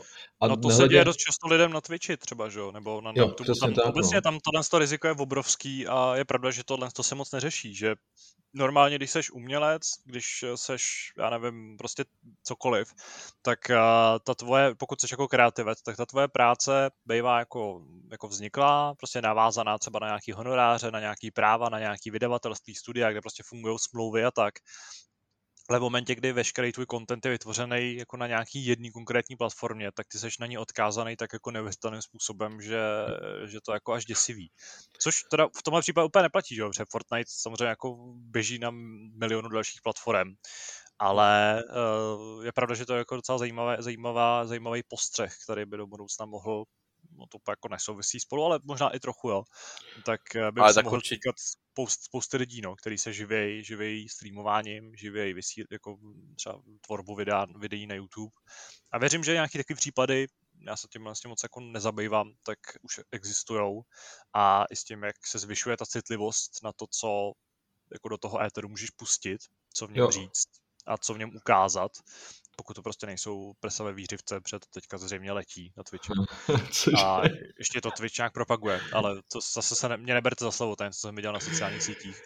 Tak z toho může být docela velký průser a pro některé lidi to může skončit jako existenčníma problémama. Ale, Ale tohle jsem přesně chtěl zmínit, že, že mě vlastně na tom úplně nejvíc vadí, že ta společnost si diktuje nějaký podmínky pro to, jak by ten obsah měl vypadat. Jo. Hmm. Eh, je tady ta kauza, kdy eh, ten tvůrce Paul Day vlastně se snažil dostat hru eh, na App Store a tuším, že nebo to bylo Google Play, teď nevím teda, ale... Tuším... Uh, určitě App Store jako Google Play z pravidla to nějak neřeší a bouší tam všelijaký jako balast. No. Ale... OK, a, a vím, že tam měl strašný problémy s tím, že prostě mu přišel přišel nějaký e-mail, to ještě měl štěstí, jakože se s ním o tom teda bavili, že tam jsou prostě scény, které tam nemůžou být, tam byly asi taky nějaký erotický pasáže nebo co a že tohle tam prostě nemůže být, že to si nesmí dovolit a že s tím buď něco udělá, nebo tam prostě nebude. Jo. A to samý platí i pro, pro YouTube, pro Twitch. Prostě ta platforma definuje... No prostým, to, že eh, můžeme nebylo, vzpomenout to, co tady uh, nedávno řešil Aleš uh, v souvislosti se Super Seriuserem 3. Přesně tak. A to mě strašně vadí na tom, jo, že ty platformy definují to, co je to, co je přijatelný a to, co přijatelný není. A myslím si, že v tomhle do budoucna je velký potenciál v těch decentralizovaných eh, platformách, který třeba se teď tvoří, hmm. protože to by vlastně mohlo vyřešit tady ten problém, jo? že najednou nikdo nebude rozhodovat o tom, co je OK a co ne a prostě lidi, ať si tam dají, co chtějí a nikdy nemůžou vlastně eh, nemusí se bát toho, že přijde někdo a řekne, hele, tohle je přes čáru, to tady být nemá. Jo. Já bych jenom chtěl poznamenat, že já třeba chápu, že jako na to ty, nebo neupírám, že na to ty služby mají právo, což jako by někdo mohl namítnout, což ano, mají na to právo, ale to neznamená automaticky, že to je dobře. Jo. Že prostě tam ta validace jako tímhle způsobem jako musí fungovat. Uh, možná se můžeme posunout to tohle z toho, na, tohle z toho trochu citlivého tématu, kterým se určitě ještě budeme zabývat někdy do budoucna, až uh, z tohle z toho jednání vzejde nějaký výsledek. Ale v souvislosti s tím, že ten soud odstartoval, tak se do různých nějakých jako depozitů, prostě do míst, kam se vkládají nějaký důležité dokumenty, tak se dostaly docela zajímavý, zajímavý informace, zajímavý data, hlavně ze strany Epiku, který třeba rozebírají to, jakým způsobem vlastně funguje celý ten systém her zdarma, což je jedna z věcí, o který, o který v souvislosti s Epicem a Epic Game Store, což je obchod, který Epic provozuje, kterým se snaží konkurovat eh, Steamu, eh, nebo třeba Gogu, hlavně Steamu. A docela se mu to daří, protože má prostě agresivní, hodně agresivní finanční politiku. Tak my už konečně tak trochu víme, eh, jak to jako konkrétně je, protože vlastně uniklo, uniklo nebo byl prostě zveřejněn seznam her, který byly zadarmo nabízený na Epic Games Store od konce roku 2018 do uh, nějakého září nebo října roku 2019. Uh, je to nějakých 36 nebo 38 titulů. Uh, víme třeba, kolik stála ta jejich akvizice, kolik konkrétně prostě musel Epic vysolit za to, aby ta hra byla zadarmo autorů nebo vydavateli. A zároveň je zajímavý, že eh, přímo v rámci té tabulky je i výpočet toho, kolik vlastně eh, Epic stála jedna, stál jeden zaregistrovaný účet, který zaregistroval v rámci toho, aby prostě tu hru se jako aktivoval. Respektive tam zřejmě prostě Epic se jako mm, srovnal to, že ten účet jako vzniknul a automaticky si, uh, si jako prostě vzal tuhle tu hru zadarmo a tím nejspíš, eh, tím nejspíš se jako zaindexoval jako ten nově vzniklý v rámci, v rámci toho titulu. Eh, tam ty rozdíly jsou docela velký. Eh, asi si všichni vzpomenou na to, že prvním tím titulem byla Subnautica, která byla zároveň druhým nejdražším a dlouho byla nejdražším, přestála skoro 1 400 000 dolarů. Ale mě třeba právě jako zaujalo, že některé hry jsou opravdu jako byly prodaný za úplný pakatel. A to, že pak vlastně ten jeden uživatel, třeba konkrétně u World of Good, si pamatuju, tak stál 32 centů, tak je docela jako solidní rozdíl proti tomu, když třeba u Abzu, Uh, nebo ne, ne u Celest, což je taky zajímavý, tak jeden, jeden uživatel stál celých 12 dolarů, což je prostě jako obrovský, obrovský rozdíl. Uh, to je myslím, že 40 násobek. A uh, Celest si prostě aktivovalo úplný minimum hráčů oproti, oproti, uh, oproti těm jiným hrám. A vlastně mi přijde zvláštní, že bych vůbec nedokázal odhadnout uh, úspěch některých těch titulů a naopak některý jako prostě propadly neuvěřitelným způsobem. Protože právě třeba uh, World of Goo nebo třeba Slime Rancher, což je hra, kterou jsem, jako jsem, mimochodem to byla první hra, kterou jsem vysílal na hry a nepřijde mi, že to je nějaký jako obří hit, tak uh, přilákala skoro čtvrt milionů uh, nových hmm. uživatelů, čímž je, se z ní stala snad jako třetí nejúspěšnější hra, kterou za tuhle z toho období uh, z Epic Games Store jako vydal. Že? Takový Batman přilákal 600 tisíc uh, účtů, a taky byl ten nejdražší, Batman Arkham. A zajímavý je, že eh, Epiku se nějak podařilo vyjednat Metro 2033 zadarmo, takže tam, tam byl jako každý uživatel zadarmo, což je docela hezký, protože bylo 69 tisíc. Koukali jste na to na tabulku, zaujala vás ní něco? Nebo jak, co vlastně říkáte na to, eh, jakým způsobem se vlastně Epiku povedlo, povedlo dohadovat a domlouvat, eh, domlouvat ty jednotlivé tituly? V některých případech musím říct, že to fakt bylo jako výborný díly, Naopak mám pocit, že třeba Mutant Year Zero, tak prostě jako je úplně jako bizarní záležitost, protože eh, byl jednak drahý a jednak vlastně nepřilákal moc hráčů na to, na to, jak velká pecka to měla být. Jako to metro je hodně hustý vzhledem k tomu, jako, že je zadarmo. Já si hmm. pamatuju hmm. tehdy, jak všichni v mém okolí, co to chtěli hrát a všichni to chtěli mít na Steamu jako v knihovnici jako jedničku, dvojku, trojku a najednou nemohli, takže z toho byli strašně naštvaný a teď když vyjde najevo, že to bylo ještě ke všemu zadarmo, tak jako klobouk dolů teda.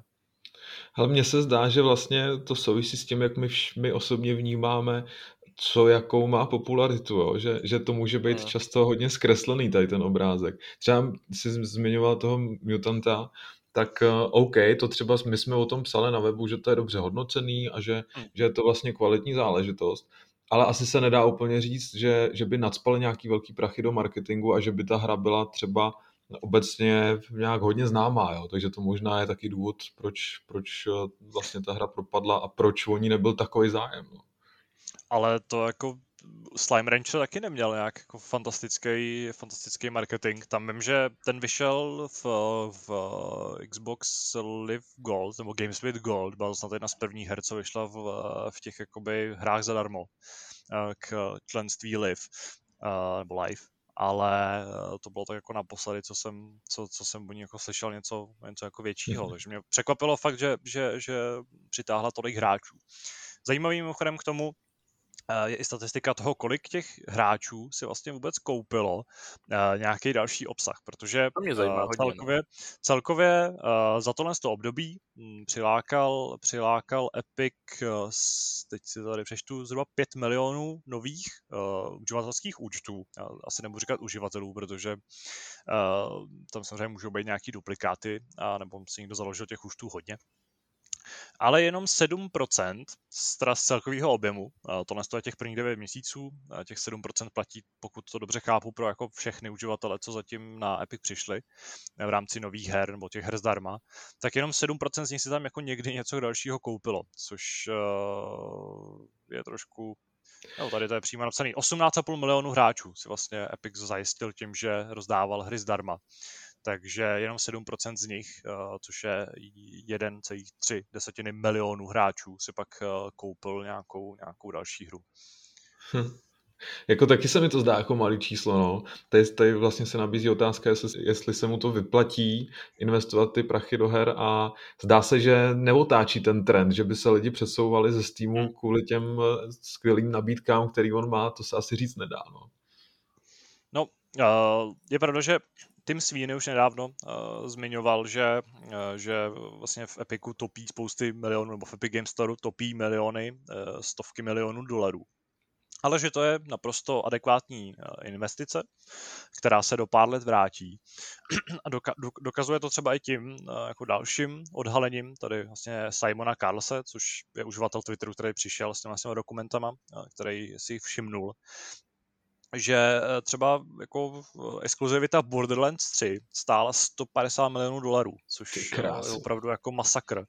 Myslím, že z hlediska Take-Two, myslím, že tohle byl naprosto jako báječnej, báječná nabídka, kterou asi jako nešlo odmítnout. A, a která jim dost jako nakopla, nakopla eh, rozpočet. Ačkoliv samozřejmě Take-Two nejsou žádný jako řezávátka chudý.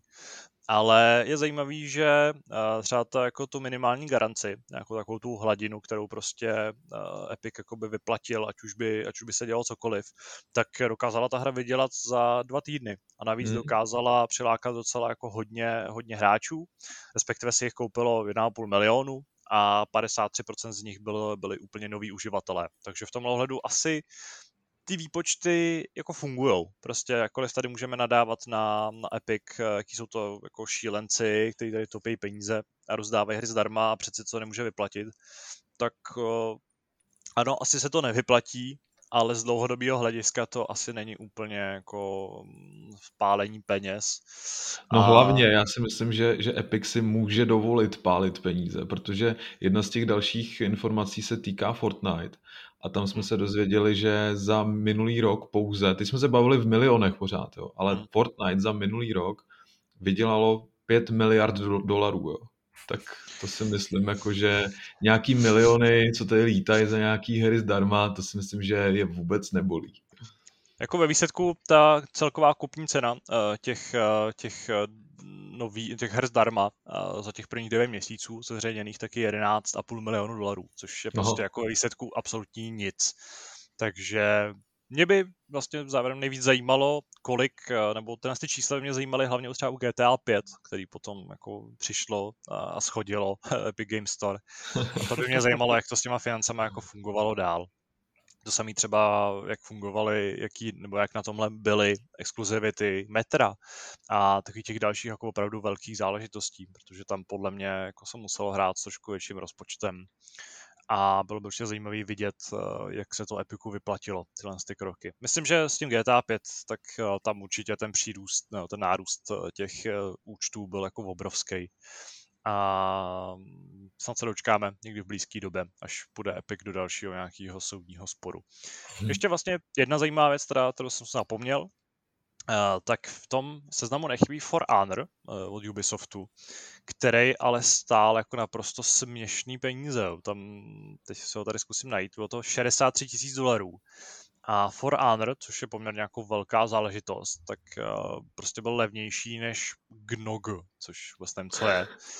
Uh, než FES, než jako úplně všechny tady ty další, jako klidně i sta, docela starý i nezávislý hry. Jo. Byl skoro stejně drahý jako World of Goo, což je prostě skoro 10 let, nebo nevím, to už možná víc než 10 let stará uh, nezávislá hříčka. Takže uh, to mi přijde jako úplně neuvěřitelný deal. Zajímalo by mě, co tam jako s Ubisoftem podepsali. A Tady taky jeden uživatel stál krásných 53 centů, čímž se For Honor stal jedna z těch jako nejvýhodnějších her mm-hmm. vůbec. Hezký. Hm. Se zdraví, kam to nás to povede dál. Uh, je pravda, že Epic asi pořád o peníze nemá nouzy a pokud se mu povede zase jako dotáhnout, uh, dotáhnout Fortnite na, na, na App Store a dokáže tam zase z toho vytřískat nějaký další peníze, tak samozřejmě ekonomicky dál poroste. Pak samozřejmě může přijít ale nějaký pád a v ten moment by možná tyhle ty spálené dolary mohly trochu bolet. Ale myslím, že vzhledem k úspěchu Fortniteu, tak tam ten uh, polštář finanční uh, bude, bude docela velký. Máte k tomu ještě nějakou další poznámku nebo nějaký další, další jako názor, poznatek? Hele, já ještě v souvislosti k té žalobě, eh, těch žalob se poslední dobou objevuje daleko víc. Eh, jedna hromadná žaloba míří teď momentálně na Sony a to kvůli tomu, že, že Sony vlastně drží monopol na digitální kopie svých her, jo? Že, že, že krabičky se dostanou do obchodů, tam problém asi není, ale ty digitální kopie si můžeš koupit pouze na uh, PlayStation Store. Na rozdíl třeba od Xboxu a od Nintendo, kde prostě ty kopie jsou i na, na nějakých dalších retailových stránkách, takže tam vlastně že problém... Tahle žaloba míří od uživatelů G2A, ne? Asi. Ale nevím, tady vlastně není ani napsáno, napsáno, od koho to je, ale uh, problém je, že, sam, že samozřejmě tím pádem si Sony může za ty digitální kopie diktovat uh, cenu, která, která by jinak byla možná nižší, kdyby tam byla nějaká konkurence a odnesou to samozřejmě hráči, no. takže, takže si zaplatí potom o, o to víc, takže, takže to bude taky zajímavý sledovat, no. Přece jenom eh, když se bavíme o tom americkém právu, tak když tam vznikne nějaký precedent, tak by mohl vlastně naznačit, eh, jak se tyhle záležitosti budou řešit do budoucna. To je v tomhle rozdíl jako mezi třeba českým právem a americkým, takže to je, to je zajímavý v tomhle, že by to mohlo naznačit nějakou budoucnost. Hmm. No. no, Mm, budeme sledovat budoucnost, jsme zvědaví na to, kam se tenhle ten soudní spor dostane, jestli opět budou přizvány děti, aby si řekli, co si o tom myslí, nebo jestli si soudce stáhne Fortnite eh, na svůj iPad a bude si, třeba je to taky hráč, kdo ví. Ale to ukáže až budoucnost. Což eh, znamená, že se můžeme směle přesunout k eh, další, dalšímu diskuznímu tématu.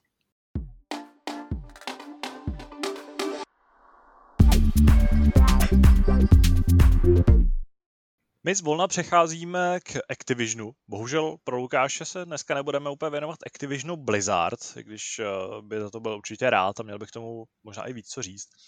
Ale eh, podíváme se na eh, vlastně tu druhou stránku Activisionu, tu, která se zabývá hlavně střílením, na to Call of Duty, protože poslední dny přinesly pár zajímavých informací. Mimo jiný bylo konečně potvrzeno, že nový Call of Duty vyvíjí Sledgehammer Games. Eh, bylo tak nějak jako popřeno, že by tam vznikal nějaký problém v tom vývoji a že by se muselo prostě na něm podílet víc dalších studií. I když už teď je jasný, že v podstatě jako do série Call of Duty nějakým způsobem investuje snad každý studio, který Activision vlastní. Protože i dosud uh, jako nepoznamenaný Toys for Bob, vývojáři Crash Bandicoota a Spyra, tak uh, odložili všechny své práce a vyvíjejí nějaký obsah pro třetí sezónu Warzone, ehm, čímž se vlastně uzavřel ten, ten kruh toho, že teďka už fakt jako celý Activision dělá na Call of Duty. Ehm, Activision navíc tvrdí, že všechny hry, které teďka bude dělat, tak chce, aby vypadaly jako Call of Duty ehm, a chce mít prostě stejný finanční model a hlavně chce mít stejný úspěch finanční. A to, to bych jako nechal tak nějak stranou, s tím, že Activision zároveň chce rozšířit své řady o 2000, o zhruba 2000 nových zaměstnanců, vývojářů, že některé studia se rozrostou pořádně, ale já bych se zabýval jenom tím jako samotným Call of Duty, protože už je tak nějak jako na snadě, nebo prostě spekulace dlouho hovoří o tom, že se v rámci dalšího dílu eh, s podtitulem Vanguard podíváme do druhé světové války, že vlastně Sledgehammer navážou na, na díl bohu. World War II eh, z roku 2017 a uh, opět budeme válčit v zákopech s Tomstama. A Lukáš tady pravil díky bohu. Ty z toho mm-hmm. máš mhm. radost? Těšíš se na, na nový kolo? Nebo nevím, ani jaký, jaký ty máš tak ke Call of Duty upřímně? Nějak jako mi uniklo. Uh, ale... No, jako já, já mám Call of Duty jako sérii strašně rád. A rozhodně víc než Battlefield, jako kdybych jako odbočil trošičku, že teď jsem zjistil, že v PS Plus bude Battlefield 5, takže já si konečně poprvé zahraju Battlefield, tak jsem zvědavý na to srovnání. A je to fakt odboču. Ale ohledně Call of Duty, uh, já jsem to, kromě jedničky, jsem snad hrál uh, a trojky, která byla exkluzivní snad pro PlayStation 3, pokud se nepletu, tak uh, já jsem to hrál do té World War 2 snad, snad všechny díly. Vím, že teda u, že play, uh, PlayStationu, že u Black Ops 3 jsem to nedohrál, protože mi to přišlo absolutně debilní, ten příběh, nudný a strašně jsem se do něho nutil, takže to jsem dropnul a nikdy jsem to nedohrál. Ale já jsem měl už jako strašně pokrk eh, právě toho tý, jako tý sci-fi a jako teď já si nepamatuju, jak ty díly se přesně šly po sobě, ale bylo to něco jako Infinity Warfare, kdy už si jako lítal ve stíhačkách a bylo to někde strašně posunutý v budoucnosti. Je to, je to ono? No, to byl ten nejvíc sci-fi díl, no. No, tak to si pamatuju, že to jsem ještě hrál, ale jako právě vůbec si to nepamatuju, takže jako moje vzpomínky byly na tu trilogii Modern Warfare, kterou jsem hrál. Ale já jsem třeba jako nikdy už se nedostal k těm modernějším Call of Duty, takže v momentě, kdy oni oznámili World War 2, tak já si pamatuju, že jsem okamžitě si to předobjednal ve Steelbooku a strašně jsem to chtěl hrát, strašně jsem se těšil na to, že se vrátíme konečně do té druhé světové.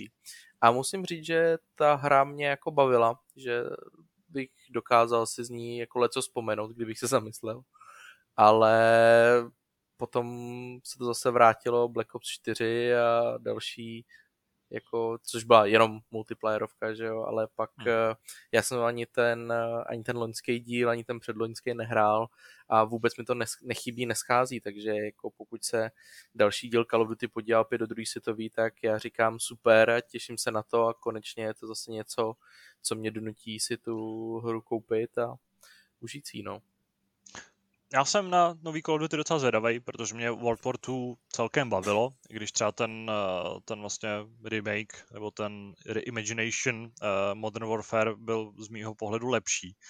Ale uh, já jsem tady vymyslel takový jako zajímavý téma. Doufám, že máte na to něco připraveného nebo si, že si na něco vzpomenete.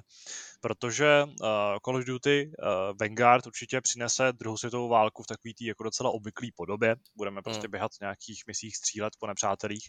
Uh, bude se to odehrávat v nějaký celkem jako asi profláklý době. Možná budeme dobejvat Stalingrad, to tady dlouho nebylo.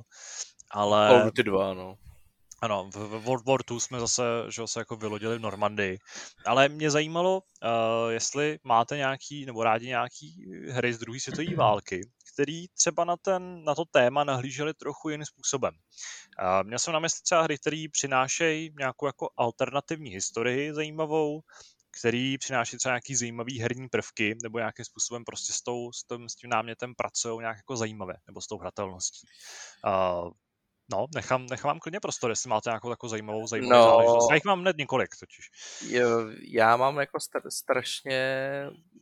Já jsem nad tím přemýšlel, když jsem, když jsem si četl to téma hmm. právě a já si nemůžu vybavit, jak se to sakra jmenovalo, ale byla to střílečka z New Yorku a vlastně ta základní premisa byla, že eh, se jako druhá se, ve druhé světové se jako američani nezapojili do, jako do té Evropy, vykašlali hmm. se na ně a vlastně díky tomu to nacistické Německo převálcovalo Evropu. A ta hra začíná tím, že jsou vlastně veškerý vzducholodě a nacistická síla právě zautočila na New York. A doufám, To že... bylo Boiling Point Fall of Liberty. Ne, ne. Ne, to byl Wol- Wolfenstein. Ne, to nebyl Wolfenstein, to bylo ještě něco jiného. Je to, já si fakt nemůžu zabavit a snažil jsem si to googlit a nemůžu to Tak najít. tu- Turning Point Fall of Liberty, ne Boiling Point. Turning Ne, Point. ani tohle. Boiling Point to je z nějaký džungle, ne? Přece. Jo, Boiling Point je jiný, to, já jsem si tam splet ten bod, ale je to Turning Point, jako naprosto to odpovídá tomu popisu. Jsou tam vzducholodě a je to invaze do New Yorku, takže jako... Takže by to bylo ono. Já každopádně to vím, že jsem hrál a hned jsem si to vybavil, jakmile si řekl jako alternativní historii, kromě samozřejmě Wolfensteina, který je naprosto Hmm. amazing. A každý by si ho měl zahrát, kromě posledního dílu, který byl úplně strašný. Když už jsme se takhle jako otřeli o tu alternativní historii, tak uh, tam nemusí, to, nemusí jít o to, že by to byla nějak jako šílená alternativní historie, jako byla třeba tady, kde lítali vzducholodě, nebo, nebo ve Wolfensteinovi, kde to jako samozřejmě dotažený do úplného absurdna, absurdita. Ale uh, já mám hrozně rád Brothers in Arms, Hell's Highway, Mhm. což Ty je mám to tady napsaný. poslední pokračování uh, z té série FPS, která tehdy společně s Medal of Honor, Battlefieldem a Call of Duty tvořila takovou svatou čtveřici stříleček. Bohužel uh, dneska už existují v podstatě jenom dvě ty série, i když Medal of Honor pořád jako se rozloučila s trochu větší ctí. A Brothers in Arms teďka jako je nějaká, to měla to být nějaká bizarní jako bojovka a, a arkádová záležitost, vůbec jako nevím, kam vlastně ten poslední projekt zmizel ale uh, uh, Hell's Highway byla vlastně taktická střílečka, uh, která brala, tro- vlastně představovala nějakou jako fiktivní uh, operaci, která se odehrávala v Nízozemí. Běhali se tam prostě mezi, mezi po takových těch krásně zelených loukách, mezi mlínama. Ta hra vypadala úplně fe- fenomenálně, protože prostě graficky to bylo něco úplně neuvěřitelného. Eh, Byla hodně příběhová, bylo v ní spoustu kascen, byla taková jako správně emotivní, byla správně vážná a z hratelnostního hlediska mě prostě strašně bavil třeba ten koncept té morálky, kdy vy, když jste prostě za- zaplavili nepřítele uh, s palbou z kulometu, tak uh, on se vlastně jako lek, nebo prostě ztratil touhu vůbec bojovat proti vám a někam se zakempil, schoval se. A a souboje v té hře byly taky jako správně rozvážný, museli jste hodně přemýšlet, kam budete teď střílet. Měli jste k dispozici uh, vlastně jednotky, jednotlivý taky jako malý týmy po třech, po třech bojovnících, kteří měli třeba bazuku, kterou jste mohli jako odpálit nějakou věž, ve který kempil sniper. A na svoji dobu ta hra mi přišla, že jako naprosto, naprosto jako předčila tu svoji dobu. Uh, teď jsem se to trochu zamotal a uh, hrozně rád na ní vzpomínám. A mi vlastně líto, že uh, na, sto- na ten díl už nikdo nenavázal nějakým pokračováním, který by prostě jako třeba využil ty moderní technologie a bylo by ještě lepší, protože to podle mě byla jako jedna z nejlepších stříleček, co jsem kdy hrál. To já si pamatuju, že, že ten první díl vyšel někdy kolem roku 2005. A pamatuju si, že jsem vždycky o něm četl v časopisech a mluvilo se o něm jako naprosto revoluční záležitosti, která vlastně nastavuje zrcadlo těm klasickým střílečkám, kdy se staráš jenom sám o sebe, jsi tím vojákem, že a jdeš dopředu prostě a nic jiného neřešíš. Jo. A tady najednou si měl jednotku, který si musel velet, musel si trošku přemýšlet nad tím, co se vlastně děje, trošku si to naplánovat a v tomhle to bylo úplně jiný. No. Dokonce si tam eh, do, přepínal mezi first person a third person pohledem, ne? No, Jo. tedy si vlastně byl, byl v zákrytu, tak uh, tam třeba v té hře byl krycí systém, normálně jako trochu, trochu ve stylu uh, Gears of War. Tak si byl v, v tom pohledu třetí osoby, ale když se normálně jako šel, tak to bylo jako Call of Duty z pohledu, z pohledu té první Jo, osoby. jo.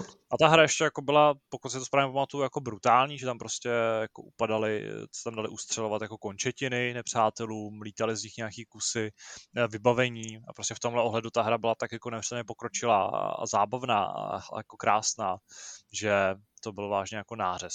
Je mi trochu záhadou, proč uh, to jako, nevím, proč uh, celá ta značka jako zanikla a vůbec jako neproměnila ten svůj potenciál, protože tu hru třeba vydávali Ubisoft, který prostě stříleček jako zas tak moc uh, v repertoáru nemá, pokud to tak to jsou prostě městský akce, akorát mutovaný.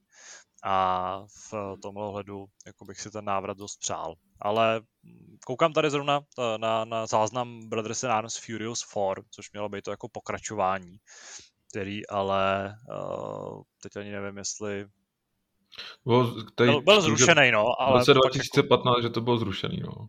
No, ale uh, pak se o tom jako mluvilo znova a uh, je trochu škoda, že prostě ta značka upadá, upadá úplně do zapomnění a do toho křemíkového nebe. Mě vlastně mrzí, že mě to uteklo, protože já, jak jsem říkal, jsem o ní četl, o téhle hře, a byl jsem zrovna v takovém divném váku, že ten můj počítač uh, ji asi nebyl schopný rozchodit a konzoli jsem v tu chvíli asi neměl, takže, takže jsem o ní četl, opět jsem o ní snil a pak, když jsem měl ten počítač, tak už, tak už to bylo starý, že jo? tak už se mi do toho nechtělo, takže, takže mě mrzí, že mi to uteklo. Vlastně. Takže stejný případ jako já z Halo 4, no. No. Taky vákuum. Uh, další hrou, na kterou já jsem takhle myslel, když jsem zadával, nebo když jsem vymýšlel tohle téma, tak uh, ta je z úplně jako jinýho spektra. Uh, je to Rius, nebo nevím, jestli tak jako čte, to prostě r.u.s.e což byla uh, real-timeová strategie, uh, která uh, byla tak jako zasazená do druhé světové války. Uh, nebylo tam jako nic moc na první pohled až tak jako neobvyklýho. Ale zajímavé bylo, že to byla v podstatě jako desková strategická hra, respektive, že se tak jako tvářila na první pohled. Že když jsi jako hodně oddálil pohled od té mapy, tak si vlastně viděl, že se celá ta, celý ten boj odehrává na stole uprostřed nějaké místnosti a že se ty uh, docela detailně propracované figurky uh, nebo ty jako postavy, tanky a letadla proměnějí, když je oddálíš takový žetony, které se pohybují po té mapě. A navíc si ještě mohl uh, tu hratelnost nebo prostě ty souboje měnit tím, že si používal jako speciální karty, takže si vlastně nějakým způsobem třeba jako získal nějakou tajnou informaci, věděl, kde se pohybuje nepřítel, nebo si prostě získal nějakou trochu jako nefér výhodu najednou. A byla to jedna z, jako z nejkreativnějších uh, rytmových strategií, co si jako pamatuju, co jsem viděl. A mně se prostě hrozně, ale hrozně líbil ten koncept toho, že, že jako vidíš tu mapu na tom, na, na, na, jako na tom stole, uprostřed nějaký té virtuální bojové hmm. místnosti. Takže v tomhle hledu se mi hrozně líbilo, eh, chvíli jsem to hrál, docela mě to bavilo a uh, ty mapy byly i obrovský a bylo to fakt jako taky další hra, která vypadala moc hezky na svoji dobu, takže je trochu škoda, že to taky jako do dneška vlastně nemá, ne, moc se nedožil nějaký odkaz té hry. Hmm. No musíme taky zmínit This War of Mine, že jo? To je prostě další hra, která k tomu tématu přistupuje úplně to jinak. Mám tady, to mám tady napsaný já. A to je, to je prostě unikátní, jo? v tom, že najednou ten válečný konflikt je někde v pozadí a ty se staráš prostě o ty postavičky a musíš, musíš uh, se postarat o to, aby měli co teplého do žaludku a aby vůbec přežili že jo, v, tý, v nějakém tom baráku ukrytý před, před válkou, tak to je prostě taky unikátní záležitost, která prostě měla uh, i nějaký pokračování. Myslím, že tam bylo uh, to DLCčko The Little Ones, že jo, a mm-hmm. pak to vyšlo v nějaký kompletní edici. A bylo to i celkově úspěšným projektem. Myslím si, že 11-bit Studios eh, dokonce na tom vytřískali docela hezký prachy. Vznikla i deskovka, eh, která je taky velmi povedená. Ale eh, co tak nějak se o ní traduje vlastně, že by se do ní neměli třeba pouštět lidi s dětma, že to není přímo rodinná hra, protože ty příběhy, které se tam vyprávějí... Je, je, to, je to hodně brutální, my jsme to hráli. No. My jsme to hráli, je to fakt jako depresivní hra. Já si, no, mě právě, já si pamatuju, že když eh, jsme dostali pozvání na tuhle deskovku, já jsem se na to těšil, protože já jsem This War of Man hrál na telefonu tehdy, nebo jsem to měl stažený, nevím, jestli jsem to ještě jako hodně hrál, ale uh, oni právě říkali jako hele, to je strašně jako prostě depresivní hra. Říkám, prostě je to deskovka, co by na tom bylo jako depresivní.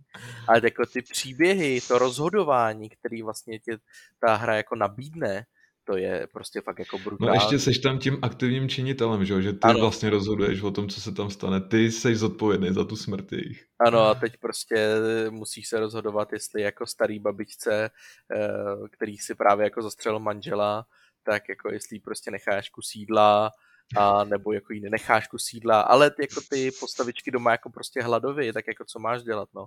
Taky tam samozřejmě necháš kus sídla, že jo, nejseš prostě jako monstru, no a jako když se tam vrátíš o několik roků později, tak samozřejmě zjistíš, že ona je úplně mrtvá a zmrzla, jako nějak si nepomohl, no, tak. Ale asi to není hra, ke který byste se třeba pravidelně vraceli, co? Protože to, jak jsi říkal, že to je na depresi, to máš pravdu, protože zažít tohle, zažívat tohle celý večer, ne, je to tak strašně to... depresivní hra, jako opravdu, jako je to zábavný, jako, ne, ne, jako je to zábava to hrát jako s více lidma, nebo ne, nechci, aby, nechci, abych já zněl jako monstrum, jo, že to je jako zábava hra také depresivní hru, ale jako je to, je to, strašně, je to strašně dobrá hra na to hraní s více lidma, ale jako je to prostě jednou za čas, no. Nemůžeš to hrát furt, protože se zbláznil.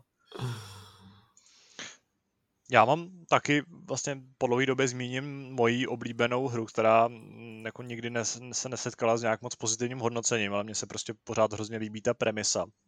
A to je Darkest of Days, což eh, byla střílečka, který jste cestovali časem a podívali jste se tam třeba i do druhý světový, konkrétně že tam byly jako dokonce i koncentrační tábory, což je taková jako ne úplně často probíraná záležitost v počítačových hrách.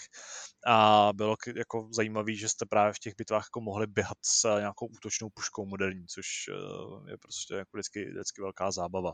Takže eh, na to se taky jako pamatuju, že to, byla, že to bylo tak trochu jako jiný podání, podání té druhé světové. Já se snažím přijít na to, jestli, jestli ještě něco vyhrabu z paměti, tyjo, ale vlastně jako v poslední době třeba eh, podobné záležitosti zase tolik nevznikají, že jo? Hmm. Že se jako nespomenu na něco nového, co by, co by k té tematice přistup, eh, no, přistupovalo. ale otázka je spíš jako proč nevznikají. Nevím, no, tak možná je to vytěžený už to téma, že, že prostě je, je pro mě třeba zvláštní, že, že Call of Duty se vlastně do té doby zase vrací, protože mně se zdá, že, že už eh, jako jsme přesycený tady, tady tou tematikou druhé světové války. A, no to, si ale právě, zdá, to si právě já nemyslím, protože... Zdá jako, se, že to je prostě jako evergreen, no. Když jsem naposled já hrál jako něco z druhé světové, právě jako nic takového není. No tak ten druhoválečný díl uh, Call of Duty, jak vyšel, já nevím, to není tak dávno, že jo? No, no, to už je docela dávno, to je tak pět let, ne? OK, no, tak dobře. Nebo Měl tady dáš opravdu, jak je to dlouho? Mm, 2017 podle mě vyšel ten, ten World War 2, no World War 2. Takže čtyři, čtyři roky. Čtyři roky, no. No, to je celá Já střední teda... škola, jako. Já vám trochu pomůžu. Já jsem si, respektive je tady ještě hra, o kterých se poslední dobou bavíme až překvapivě často. Myslím, že tady padla v minulém háporu, možná i v tom, no spíš v tom předminulém v rámci kvízu. A to je The Saboteur, což eh, je vlastně hra specifická v tom, že mi přijde, že z druhé světové války jako nevzniká moc, eh, moc záležitostí z otevřeného prostředí. Na tož pak eh, z jako městskou akci, nebo městský akce z, z druhé světové války. Takže v tom ohledu myslím, že Sabotér je v mnoha ohledech jako jedinečný a ta hra jako bodovala i stylizací a určitě se, určitě se zaslouží tady zmínit. A vlastně je trochu škoda, že, že nevzniká víc her, který by nějakým způsobem takhle jako operovali, operovali s tou, s tou dobou i z hlediska toho jako dneska velmi populárního žánru, ten z těch jako stříleček a akcí z otevřeného světa.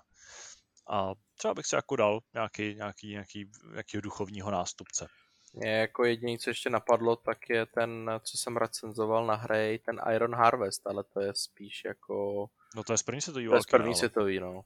Hmm. Ale to se mi strašně líbilo atmosférou. Ten dieselpunkový ten. Hmm. No, a myslím, že... nic nenapadá. Hmm. Myslím, že těch eh, zajímavých her, zajímavých her je hodně. Uh, můžu takhle zmínit mimochodem ještě třeba Freedom Force versus The Third Reich, což byla hra, ve které jste se nějak jako taky zacyklili trochu v nějakých časových smyčkách a se svojí partou superhrdinů jste pak jako operovali eh, v druhé světové válce. Ale uh, to už je taková jako hodně, hodně specifická záležitost. Jsme zvědaví na to, kam, jak bude vypadat nový díl Call of Duty. Myslím, že žádný takovýhle podobný překvapení nepřinese. Dokonce snad byly i nějak jako nějakým způsobem vyvrácený ty spekulace o tom, že by se část hry mohla odehrávat někde jako v době uh, korejské války, což je možná trochu škoda, ale uh, uvidíme snad už tenhle podzim, uh, jak ten výsledek dopadne. No, ještě teda možná navážu, objevily se nějaký spekulace o tom, že je to vlastně docela průser, ne? Uh, no to jsem zmiňoval, že to nějakým způsobem jako Activision popírá, že by to měl být nějaký průser. To teda spekulace se objevily. S tím, že vývoj uh, neprobíhá úplně jak má a že ta hra je v nějakém jako příšerném stavu. Ale... A že teď uh, už vlastně pracují na tom, aby po tom vydání uh, zapracovali na obsahu, aby to prostě vrátili na ty správné koleje. Už, už teď mají plán na, jako na, na nějaký ten damage control toho, aby ta hra jako nedopadla úplně špatně. A podle všeho snad mělo jako na tom, zase Sledgehammer se měli dostat jako do toho, do té role toho podpůrného studia, měl to vyvíjet někdo jiný. No ale... to je for Bob, že jo? to je to prostě Crash Bude to kreslený. Nebo je to Crash Bandicoot druhý světový, prostě bude tam běhat a sbírat tam ty, Jablíčka. Ty... Ale tohle je asi věc, kterou jako Activision tak nepřiznám, takže možná až jako tu hru uvidíme, až jednou prostě Jason Schreier vyhrabe, co se tam dělo během toho vývoje za, za dva roky, tak, tak si rozvíme víc. Teď můžeme teda jenom doufat, že ta hra na tom není tak špatně, jak, eh, jak tvrdí eh, jistý insider, který to ty informace pouští velmi často do světa. Ten mimochodem vypustil i to, že, uh, že Vanguard vyjde ještě na starý konzole, ale že by dokonce i ta, jako, ten díl potom měl být na starý konzole. Jako... To mi přijde hodně zvláštní, jako... Nedokážu ono... si to moc představit. Ono to možná zní zvláštně, ale není to úplně bezprecedentní, protože uh, i předtím jako vyšel, teď myslím, že to byl Black Ops 3, což byl vlastně ten poslední díl, který vyšel na Xbox 360 a PlayStation 3, tak taky vyšel už jako, jako No jo, ale ten byl díl. bez kampaně a byl úplně hnusný. No, no byl no, tak to bude i tenhle, že jo. Ale... Jo, ale, ale, ale, ale, jasně, ale jako vyšel, no, vyšel, máte pravdu, no, ale já si pamatuju, Takže... že zrovna na hře byly ty srovnávací obrázky, já jsem si pamatuju, že jsem se tomu tehdy strašně vysmál takhle až tak šokující to není a uh, ten předchozí díl, což byl, což byl Advanced Warfare, to, což byl ten jakoby první díl, který vyšel plnohodnotně na obě, obě generace, ale byl dost rozdílný, tak uh, ten normálně vyšel i s kampaní. Ta hra byla hnusná na, na Xboxu 360 a PlayStationu 3, ale vyšla, takže to možná uh, to samý nastane i s tím letošním pokračováním. Uvidíme. Každopádně uh, to by asi z těch uh, z diskuze pro tenhle, pro tuhle epizodu bylo vše a my se teď můžeme přesunout k našim uh, závěrečným, závěrečnému segmentu. Vzhledem k tomu, že nám nepřišly žádný zajímavý dotazy, nebo nepřišly nám žádný dotazy, abych tady nikoho neurazil, tak vás poprosíme o to, abyste se polepšili a do příště nám třeba poslali něco, co vás zajímá, nebo nějaký námět na diskuzi. Ale pro nás to vlastně až taková, taková, taková katastrofa není, protože jsme trošku v časovém presu a aspoň se můžeme přesunout k závěrečnému tématu, ve kterém si opět povídáme o našich nejlepších nebo nejhorších zážitcích z posledních, posledních dnů nebo týdnů v případě Lukáše. Nechám zase štafetu vám, protože já musím se trošku zamyslet nad tím, co, co pro mě byl, byl ten favorit tentokrát. Tak povídej, Lukáš. Eh, nejlepší a nejhorší zážitek, jo. No, nejlepší zážitek, eh, to jsem jako tady rychle napsal jako Kátě, jestli jako něco nenapadá, protože já jsem úplně jako vymletej. A ona mi hned připomněla skvělý zážitek eh, z minulého týdne, z minulého víkendu kdy se mě jako tak jako zeptala, co bych jako chtěl k obědu a já říkám, Ježíš, strašně svíčkovou, já si prostě chci dát svíčkovou. No, tak jsme jako nakoupili na svíčkovou, že jo, a já jsem se na to strašně těšil. A teď jsem jako se ptali, jestli mám pomoct v kuchyni a Káťa prostě ne, že to zvládne, že to je v pohodě, že to je jenom vlastně zelenina. No, pak chtěla jako podat mixer, tak jsem jim podal mixer a jako zvláštní na to, na té celé historice je, že jsem si právě jako zamyslel, říkal jsem si, ty jo, když jsme naposled jako dělali s mixerem, že jo, to je prostě jako strašně dlouho, se nepamatuju, bychom ho měli víc využívat. No a takhle sedím jako u počítače a myslím si, že jsem si čet právě Zdeňkovou recenzi eh, Returnalu a takhle si ji jako pročítám.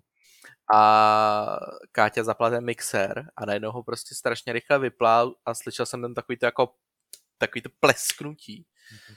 Tak jsem si říkal, Ježíši Kriste, prostě co se stalo. A tak jsem přišel a jaká kuchyňská linka, že jo, podlaha, ručník, můj batoh, vzhledem k tomu, že jako tam byl jako opřenej.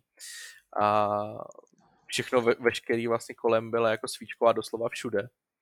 A nevím, chlapci, jestli jste viděli, jak svíčka vypadá jako někdy předtím, než se z ní stane jako to svíčková, ta omáčka. Jestli jste někdy viděli jako předtím, když ji dáváš do toho mixéru.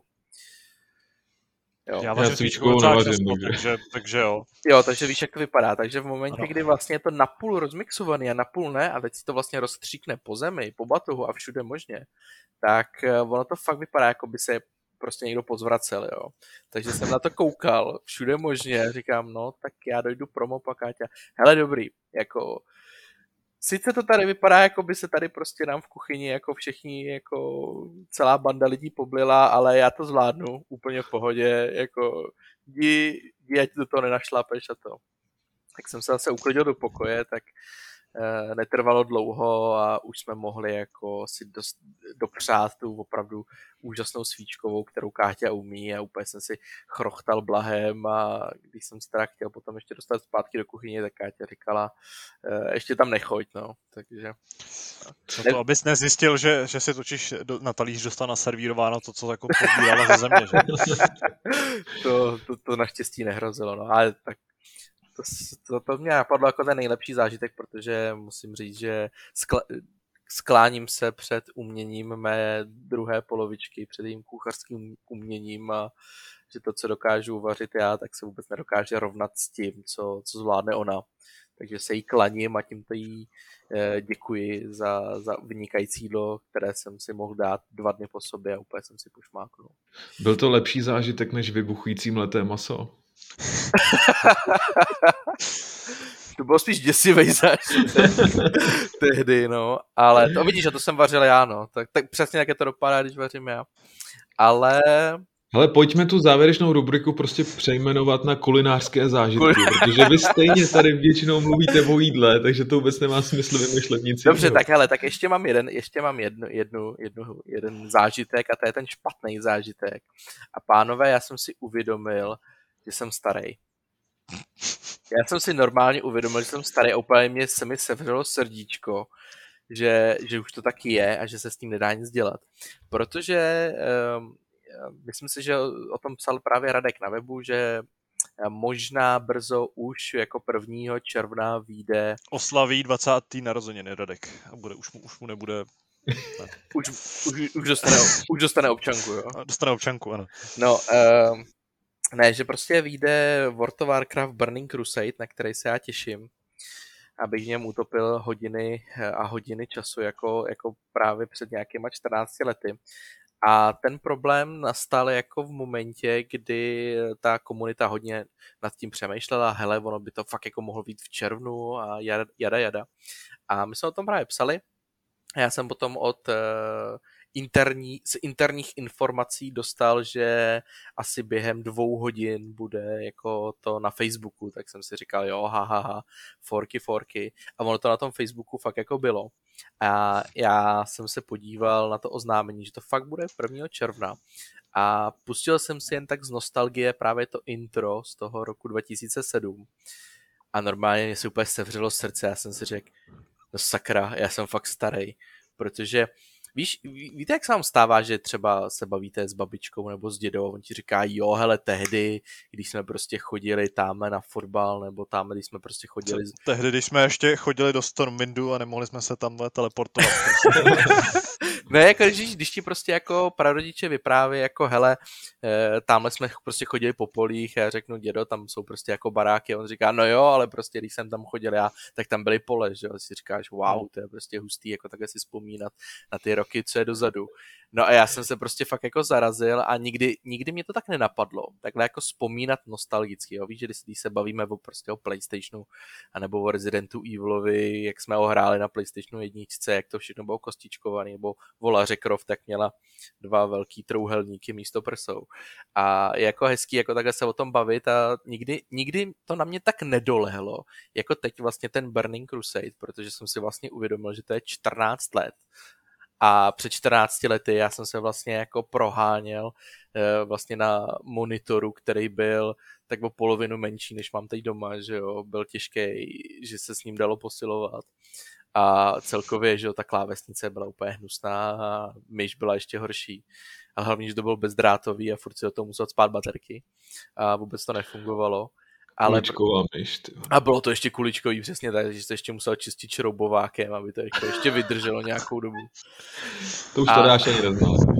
No a No, jako... Umíš znám teda, jako so, sorry, ale to, to byla přesně ta zábava na základní škole, když si z toho vydal tu kuličku a mohl si s ní házet po celý místě. pak, se, pak, se, pak se někam zašantročila a byl, byl, A byl byl průšvih, problém, no. no. Takže jako já jsem se fakt jako mi opravdu se mi sevřelo srdce, že jsem si vlastně uvědomil, že si pamatuju i různé obchody, co byly jako po cestě, když jsem chodil ze školy domů a vím, kde byly obchody, jako kde byly plagáty z Burning Crusade já jsem tam tady jako chodil slintat, když už to konečně vyjde a potom jsem měl tu, konečně tu krabicovku v ruce, tak jsem si prostě vybavil, že to je fakt jako 14 let. Že to je strašný, že teď už jsem jako velký silný kluk, že jo, který ho nic neporazí, ale předtím jsem byl takový jako malinký, utáplej klučina, který ho každý šikanoval. A prostě to je neuvěřitelný, že to je prostě pánové 14 let, já si to vůbec nedokážu furt v hlavě srovnat, že jako co bylo, co bylo v roce 2007, když se takhle jako řekne, řeknete do plena, co bylo v roce 2007? Já vím, že... Mě to všechno... a Halo 3. No, no. No, přesně, bylo Halo 3, no, tak to, to, to, to tomu dal korunu, prostě jako, přesně Halo 3, kdy jsem se prostě A bylo prohá- Crysis, prostě jako Teď máme taky takovou crisis, akorát, A- že nic nevychází. a? Cry, Crysis nikoho nezajímá, prosím tě, ale Halo 3, jo, prostě, jak jsi se proháněl v té bugině a říkal si, podívej na tu grafiku a teď tam přišel ten Scarab a ty jsi si říkal, to je prostě nejlepší adrenalinový zážitek ve hrách, jako co může být lepšího, že jo.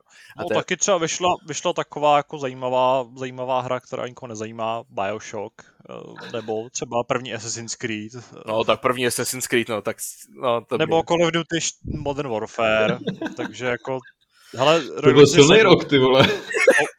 God of War 2, G- Guitar Hero 3, prostě no, to byl, to byl... to byl eh, nabitý rok. A co máme letos, viď?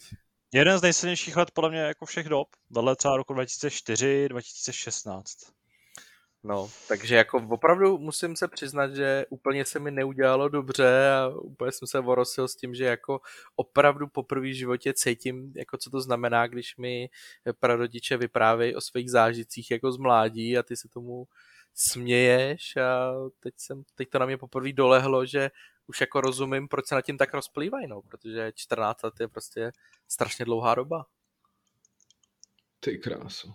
Jo, a přijde mi to fakt jako opravdu neuvěřitelný, že to na mě dolehlo vlastně jako zrovna teď. Nevím, nevím, no, nevím proč zrovna jako z těch 14 let a Vovko, ale je to prostě strašně hustý a to je můj negativní zážitek týdne, no.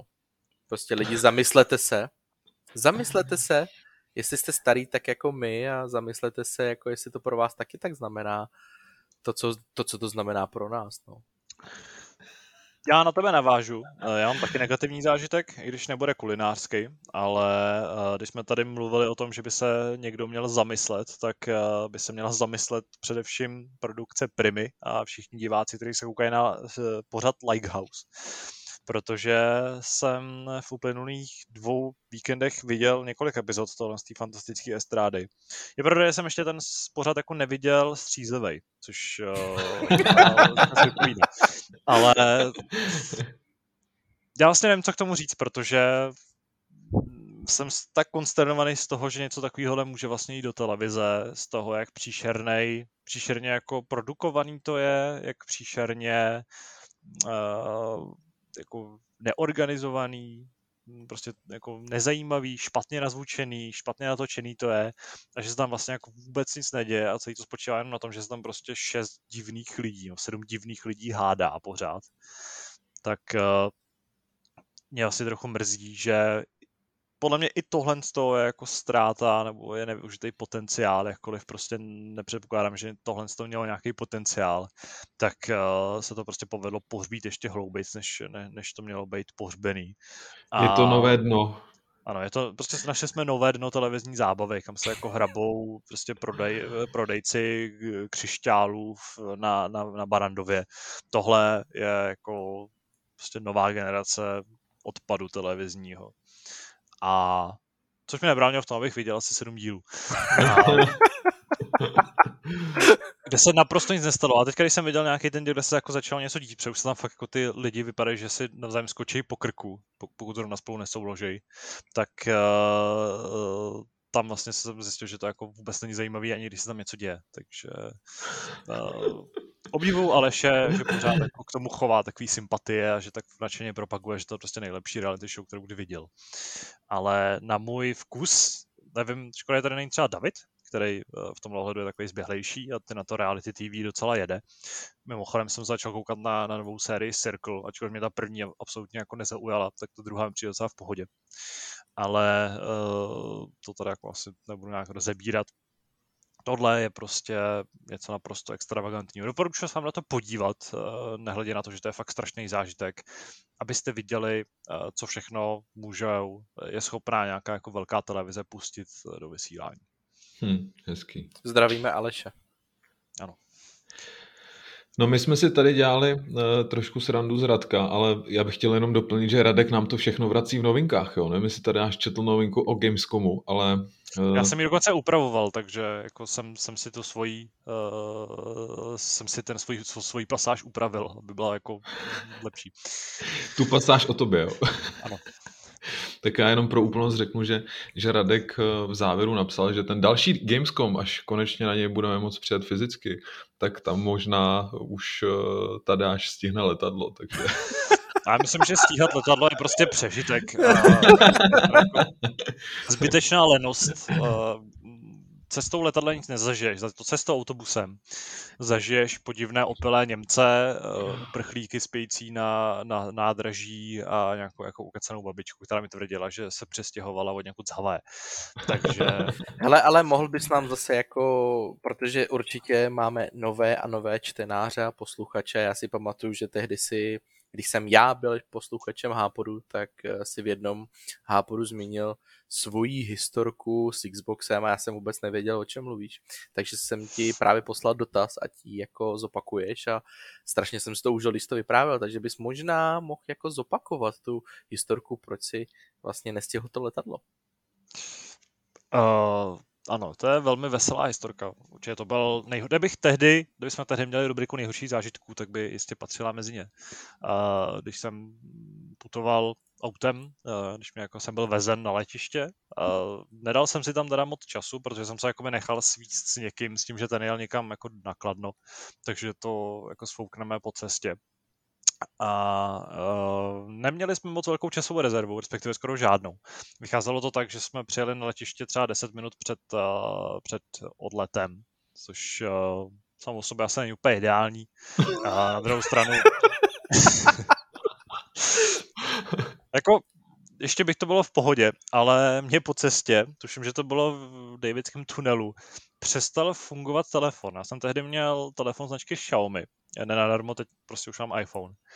A se kterým nebyl nikdy žádný problém, absolutně. A v ten moment se prostě ten telefon zacyklil nějakým jako bootovacím uh, cyklu. Posléze jsem jako někdy zjistil, že to je možná tím, že prostě věcem od Xiaomi jako reznou uh, ty jako části, které jsou v kontaktu se vzduchem a nejsou jako správně ošetřený. Takže to možná zreznulo takový ten jako spínač, do který může stačit špendlí uh, na restart. Ale prostě se mi ten telefon jako zacyklil v, v, v bootu a jako vypínání v nekonečném cyklu a přitom já jsem měl nahraný jako boarding pass, že, abych se dostal do letadla. Takže a hlavně jsem ani nevěděl, jako s kým letíme a tak, protože to celý zařizoval Pavel a já jsem se tak jako vést trochu. Pro Pavla to byl celý... taky skvělý zážitek, který už tam ano. na tebe čekal. Na letišti mi navíc jako na všech přepážkách jako nebyli schopni říct, protože jsem si myslel, že letíme s uh, EasyJetem, ale letěli jsme s Eurowings, nebo tak jak se to jmenuje, nevím, teď já jako nejsem kovaný v, let, v, v aerolinkách. A tam, když jsem přišel, tak mi řekli, že ne, a na jiných snad jako na českých aerolíních mi řekl, že vůbec neexistuje let do Kolína nad Rýnem, takže prostě jako co chci po nich. A tak jsem se jako připadal jako idiot. Nakonec to letadlo prostě jako uletělo, tak jsem zjistil, že mě to ani nevydalo ten můj, uh, že tam si můžeš takovým jako stroji nechat vytisknout ten svůj, jako ten svůj lístek třeba na občanku nebo na, na pas cestovní. Jenže já jsem nevěděl, s kým letím a jako EasyJet mi jaký ukázal, že prostě neexistuje ten let. A možná kdybych věděl, s kým letíme, tak bych se ještě dostal do toho letadla. Před to letadlo mimochodem odjelo až o tři čtvrtě hodiny později, jo, protože stálo někde jako na, na boardingu a čekalo na něco. No, takže long story short jsem prostě jako šel pryč, uh, odvezli mě do OC6, což je takový super nákupní středisko vedle letiště. Tam jsem si zašel do datártu, poprosil o takový ten jako pin, který by mi uh, jako odemknul, otevřel telefon. A v momentě, kdy ho ten člověk jako vyndal z kapsy, tak se ten telefon umoudřil a zapnul. A, ale s tím, s tím jako s problémem s, těma, s tím cyklením toho bootu jsem měl jako problém pořád, pak několik měsíců a po nějaký době se vlastně zaseknul na dobro a už jako nešel vůbec oživit. Takže jsem ten telefon jako zahodil, chvíli používal nějaký prastarý iPhone, pak si koupil svůj iPhone a jsem spokojený maximálně. Ale ještě v tom mezičase jsem si prostě koupil jízdenku na, na Flixbus a jel jsem do Kolína nad Rýnem autobusem. Bohužel mi jako všechny ujeli nebo byly už plný, takže jsem musel jet někdy v 7 večer. že jsem celý den seděl na Hradčanský jako idiot v kavárně a prostě jsem litoval svých rozhodnutí, že jsem tehdy koukal na nějakou tu uh, opening night, uh, které byl tuším David se Zdeňkem a koukal jsem na ně živě, tak jsem z té kavárny, koukal jsem na tu zastávku. Autobus měl asi, autobus měl asi hodinu a půl spoždění, což mě jako úplně překvapilo a hlavně to zahrnovalo přestup asi tříhodinový, někdy ve dvě ráno na nějakém úplně jako v šíle nějakém provinčním městě uprostřed Německa, kde jsem právě zažil ty věci, co jsem zmiňoval předtím. A dal jsem si tam dobrýho croissána, tak jsem pak plný energie bez spánku přijel někdy eh, v 8 ráno do Koně nad Rýnem rovnou jsem měl vlakem eh, na výstaviště, tam jsem si nechal uložit kufr za 5 euro, aspoň že tak. A pak jsem si vlastně v 7 večer, eh, když jsme odcházeli z výstaviště, tak jsem si po cestě koupil nejlepší kebab v mém životě. A což bylo moje první jídlo za posledních asi 30 hodin. Takže jsem byl uh, velmi spokojen. No, to byla moje cesta na Gamescom. Doufám, že příští Gamescom, jakože buď to poletíme tam, nebo si tu cestu zopakuju jako s někým dalším, aby to bylo jako pohodlnější. Ale zase, jako historka to byla jistě skvělá a okořenila nám ten zážitek. Zpátky už jsme se vrátili normálně a zdaleka jako tam jediná zábava byla ta, že jsem seděl vedle Karla Drdy, takže uh, to nebylo ono. jsem čekal, co řekneš, tak... ne, prostě, jako tohle byl jeden z nej, jako nejintenzivnějších zážitků, který jsem na hry zažil. No. Je jako fajn, že se to stalo s Gamescomem a ne s E3, protože tam by to bylo trochu komplikovanější, tam doprava. Možná, no, tam, tam bys nejel jako- autobusem, jako, no. no. No tak jako do Frankfurtu nebo někam bych dojel těm autobusem, že jo, otázka jestli bych pak z těchto letadlo. No, ale to už je asi záležitostí budoucnosti. Eh, kde už nebudou existovat tyhle, ty, tyhle ty mm, výstavy, takže se vlastně nemám čeho bát. Přesně. Tak jo, já to ukončím. Můj nejlepší zážitek byl, když eh, Jirka Procházka eh, sundal Dominika Reyese ve svém druhém utkání v UFC což byl prostě jako neuvěřitelný sportovní zážitek. Myslím si, že Jirka má skvěle nakročeno, je teď momentálně eh, na druhý příčce v žebříčku, takže to je neuvěřitelný úspěch a věřím, že si dojde pro ten titul šampiona. A Koukal jsem to tak... Ne, ne, ne, koukal jsem ráno až, vypnul jsem si všechny, eh, všechny vlastně notifikace, vypnul jsem si internet a šel jsem rovnou k televizi, pustil jsem si to zpětně a nechal jsem se překvapit, jak to dopadne a byl jsem naprosto konsternovaný z toho jeho výkonu.